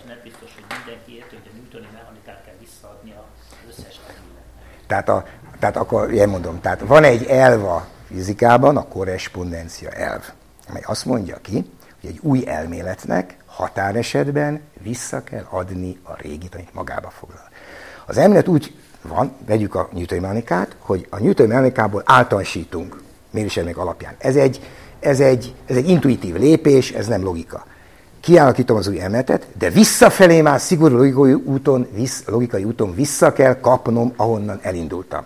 És ez így van a kvantummechanikában is. Tehát a kvantummechanika egy nagyon furcsa elmélet, nagyon más, mint a Newton mechanika, de mégis határesetben nagy méretek, stb. Mert fizikusok tudják, hogy mi, szépen visszaadja a Newton egyenleteket. Ez azt jelenti, hogy én neked le tudom vezetni a kvantummechanika törvényeiből, le tudom vezetni a Newton mozgás egyenlet, hogy F egyenlő m A. Ez ilyen egyszerű. És fordítva, a speciális relativitási elmélet, amely nagy sebességeknél mond, mond állításokat egy, egy tömegpontnak a viselkedéséről, ha kis sebességekkel megy, akkor szépen vissza fogja adni a newtoni egyenleteket, visszaadja a newtoni idő és tér, térfogalmakat. Tehát ezért ez a két elmélet, ez így jó. Tehát akármilyen új kozmológiai modell jön, ez a Big Bang és egy más találnak ki, annak ennek a továbblépése, vissza kell adni határesetben a mostani Big Bang elméletet. Nem lehet azt mondani, hogy az majd nem lesz jó. Ez az állításom. Tehát nem. Olyan elmélet nem lehet, mert az az elmélet rossz, és nem fog működni. Tehát a korrespondencia nagyon fontos ebből a szempontból, a fizika fejlődése, eszmei fejlődése szempontjából. Akkor én, de tényleg csak, csak ha más nem. Az egyik az, hogy miért is érdemes filozófiával foglalkozni. Egy példa, ott oda raktad ezt a szép 1686-os vonalat. Uh-huh. Én arra a, a, a vonal mellé odaállítanék még egy hapsit, aki mondjuk ugyanazon a három területen, matematikában, fizikában és filozófiában működött, mint Newton matematikusnak, mondjuk ugyanolyan nagy volt filozófusnak, nagyobb fizikában is csinált érdekes dolgokat, bár abban is volt, ez lehet. Leibniz, igen. Erre gondoltam én is. Na most itt szóba került ez a bizonyos, hogy kérdés, hogy mi volt a Big Bang előtt, illetve az, hogy a mai elméleteink szerint ez egy értelmetlen kérdés, egyszerűen nincs, nincsen semmi értelme. Na most azért éppen ebben a kérdésben Newton bizony azt mondta, illetve Newtoni elméletnek előfeltevés, amit kell lehetett mutatni, hogy a, hogy a tér és az idő az független a benne lévő anyagtól, az egy homogén négy, Igen. majd szemmel úgy írnánk el, hogy négydimenziós valami, ami, ami ugyanolyan lenne akkor is, hogyha bármilyen más anyagi dolog volna. Leibniz meg, meg, meg volt egy olyan akkor nagyon fantasztikusnak tűnő elképzelése, hogy lehetséges világok, ami a logikában a 20. század közepére jött vissza, addig nem vette túlzottan komolyan senki, de abban benne volt az, hogy a világ többféle is lehetne, és hogyha más volt, mások volnának benne a létezők, akkor egészen más is lehetne a térnek meg az időnek a struktúrája. És ez közöttük egy tisztán filozófiai vita volt, mert semmi tisztán filozófiai eltérés volt, semmi alap nem volt hogy, arra, hogy ezt eldöntsék, de azért úgy intuitíve, köznapi, mindennapi tapasztalataik alapján 300 évig vagy 200 egy nehány évig mindig mindenki nyomtanak és aztán ezt igazából a relativitás elmélet kezdte bontani, mert ott ugye a térnek a struktúrája, nem a tér létezése, de a tér struktúrája már valahogy függ attól, hogy milyen anyag van benne. És azután ugye a Big elmélet, ami, ami éppen erről szól, és az nem jól érti, de nagyon sokan nem jól értik. Nem jól érti, aki felteszi azt a kérdést, hogy mi volt a Big Bang előtt. Most erre az... Tehát, hogy a, a, az idő nem két irányban végtelen, hanem igen, van egy igen, igen, igen. Most ebben a kapcsolatban hagyj mondjam azt, hogy igen, én is úgy gondolom, hogy a, amit én a filozófiában szeretek, mert azért szeretek olvasni, az annak tartom létjogosultságot, az én szememben, de nem vagyok semmi kritikus ennek, hogy annak a tana, a fil, tehát magyar, amennyiben a filozófia történet. Tehát nagyon fontos, hogy ma újra fordítsuk Arisztotelést, fontos, fontos, hogy újra értelmezzük Kantot, azért, mert ebből azt tudjuk meg, hogy az emberi gondolkodás hogyan fejlődött. Ebből a szempontból igaz. De ha most a, a szárazágon azt értettem, hogy én most nem tudok olyan filozófus mondani, de ha, ha mondasz, tudsz, mond, aki azt mondja, hogy gyerekek, amit ti csináltok, az nem jó, ebbe az elme menjetek, és ez biztos jó lesz. Tehát, tehát most a filozófiai gondolkodásban nem látok egy olyan valamit, amire azt mondom, a fizikusoknak oda kell figyelni, mert ha figyelembe veszik, hogy mit mondott a Lenin meg az Engels, akkor biztos tudta, hogy beérnek a paradicsomba. De ilyenről én nem tudok. Én meg azt gondolom, hogy Isten ments, hogy a filozófia ilyeneket mondja, a filozófia leginkább kérdezni tud, mint ahogy ez is egy nyitott kérdés. Ez, ez, ez Akkor, és, és az, hogy a fizikának ma a filozófia milyen releváns kérdéseket tud feltenni, azt én nem tudom, mert vannak fizikához jól értő filozófusok, de én nem vagyok az. most, most, most ez egy erre Hawking erre azt mondta, már elnézést, hogy őt idézem, nem akartam föltenni ezzel kapcsolatban, hogy igen, van nagyon sok filozófus, aki természetfilozófus, vagy tudományfilozófus, és ért a fizikához. Hawking véleményt mondok. Ezek általában olyan fizikusok, akik nem értették meg a fizikát, és sikertelenek voltak, ezért átmentek a filozófiába, és ott azt magyarázzák, hogy hogyan kell gondolkozni. Na most én tudok egy ilyen emberről, éppen a te kollégád, nem mondom a nevét, akinél ugyanezt az effektust látom. Múltkor egy nagyon nagy vitánk volt a teletes elmetek kapcsolatban nálunk a tanszéken. Én mondtam is hallgatóknak, hogy kollégák, ha ezt mondják a vizsgán, akkor nem én, a kertészten úgy kirúgja magukat, hogy nem írja a lábukat a föl. Tehát magyarul én azt mondom erre, hogy hogy, hogy az, hogy egy filozófus hogyan gondolkozik, és a fizikához esetleg valami módon ért, akkor ő, ha nagyon ért a fizikához, akkor elkezd a fizikát űzni és csinálni. Az egy olyan fantasztikus, gyönyörű filozófia, hogy az az igazi filozófia, azt megértsem, és azt értelmezem és csináljam, és ha valaki karriert szeretne befutni, de nincs erre tehetsége, hogy fizikát üzzön, az könnyen lehet, hogy elmegy. És lehet, hogy még nagyon jó filozófus lesz belőle, ezt én nem kétlem, de ez, ez általában a vélemény. Tehát eh, ez egy egyéni vélemény, Isten ments. Ez legyen a ti vitátok. Hát persze, világos, csak mondtam valamit. Matematikából nagyjából azt tudom. Az más. Ez egy, rengeteg olyan ember van, aki fiatal korában jelentős eredményeket ért el matematikában, logikában, talán a legismertebb közül Bertrand Russell. Igen, igen, igen. És később igen áttért filozófiára és filozófiára Így van. Pont, nagyon jó. Most a következőt mondom erre, igen, ez a fizikában is így van. Ezért például nagyon ajánlom mindenkinek, ugye megjelent még a régi gondolat sorozatban 20 éve ezelőtt az összes nagy fizikát, 20. század fizikát csináló fizikusnak a válogatott tanulmányai, kezdve, Bohr, Hezme, és, mind, és azokat érdemes olvasni, tudni, minden fizikus idős korára, amikor már megcsinálta az, amit csinált, akkor elkezdett azon gondolkodni, hogy mi a fenét csináltam én tulajdonképpen. És akkor jöttek ezek a filozófiai eszmefutások, fantasztikusak. De az ember azért úgymond bízik meg benne, mert ez az ember csinálta, belülről jött, és utólag, mikor már, mert az, van biológia a világon, elég hamar az ember már nem tud fizikával foglalkozni, és akkor elkezdett filozofálgatni. Ezeket érdemes olvasni, mert egy belülről jött ember csinál, akinek van tapasztalata. Matematikában én ugyanígy vagyok, egyetértek. Matematikában hamarabb megy az amortizáció, tehát ott, ott valaki már lehet, hogy megcsinálta a nagy, a nagy elméleteit 30 éves korán, és utána már tényleg nem tud már, jó, sokkal többet tud csinálni, mint én, csak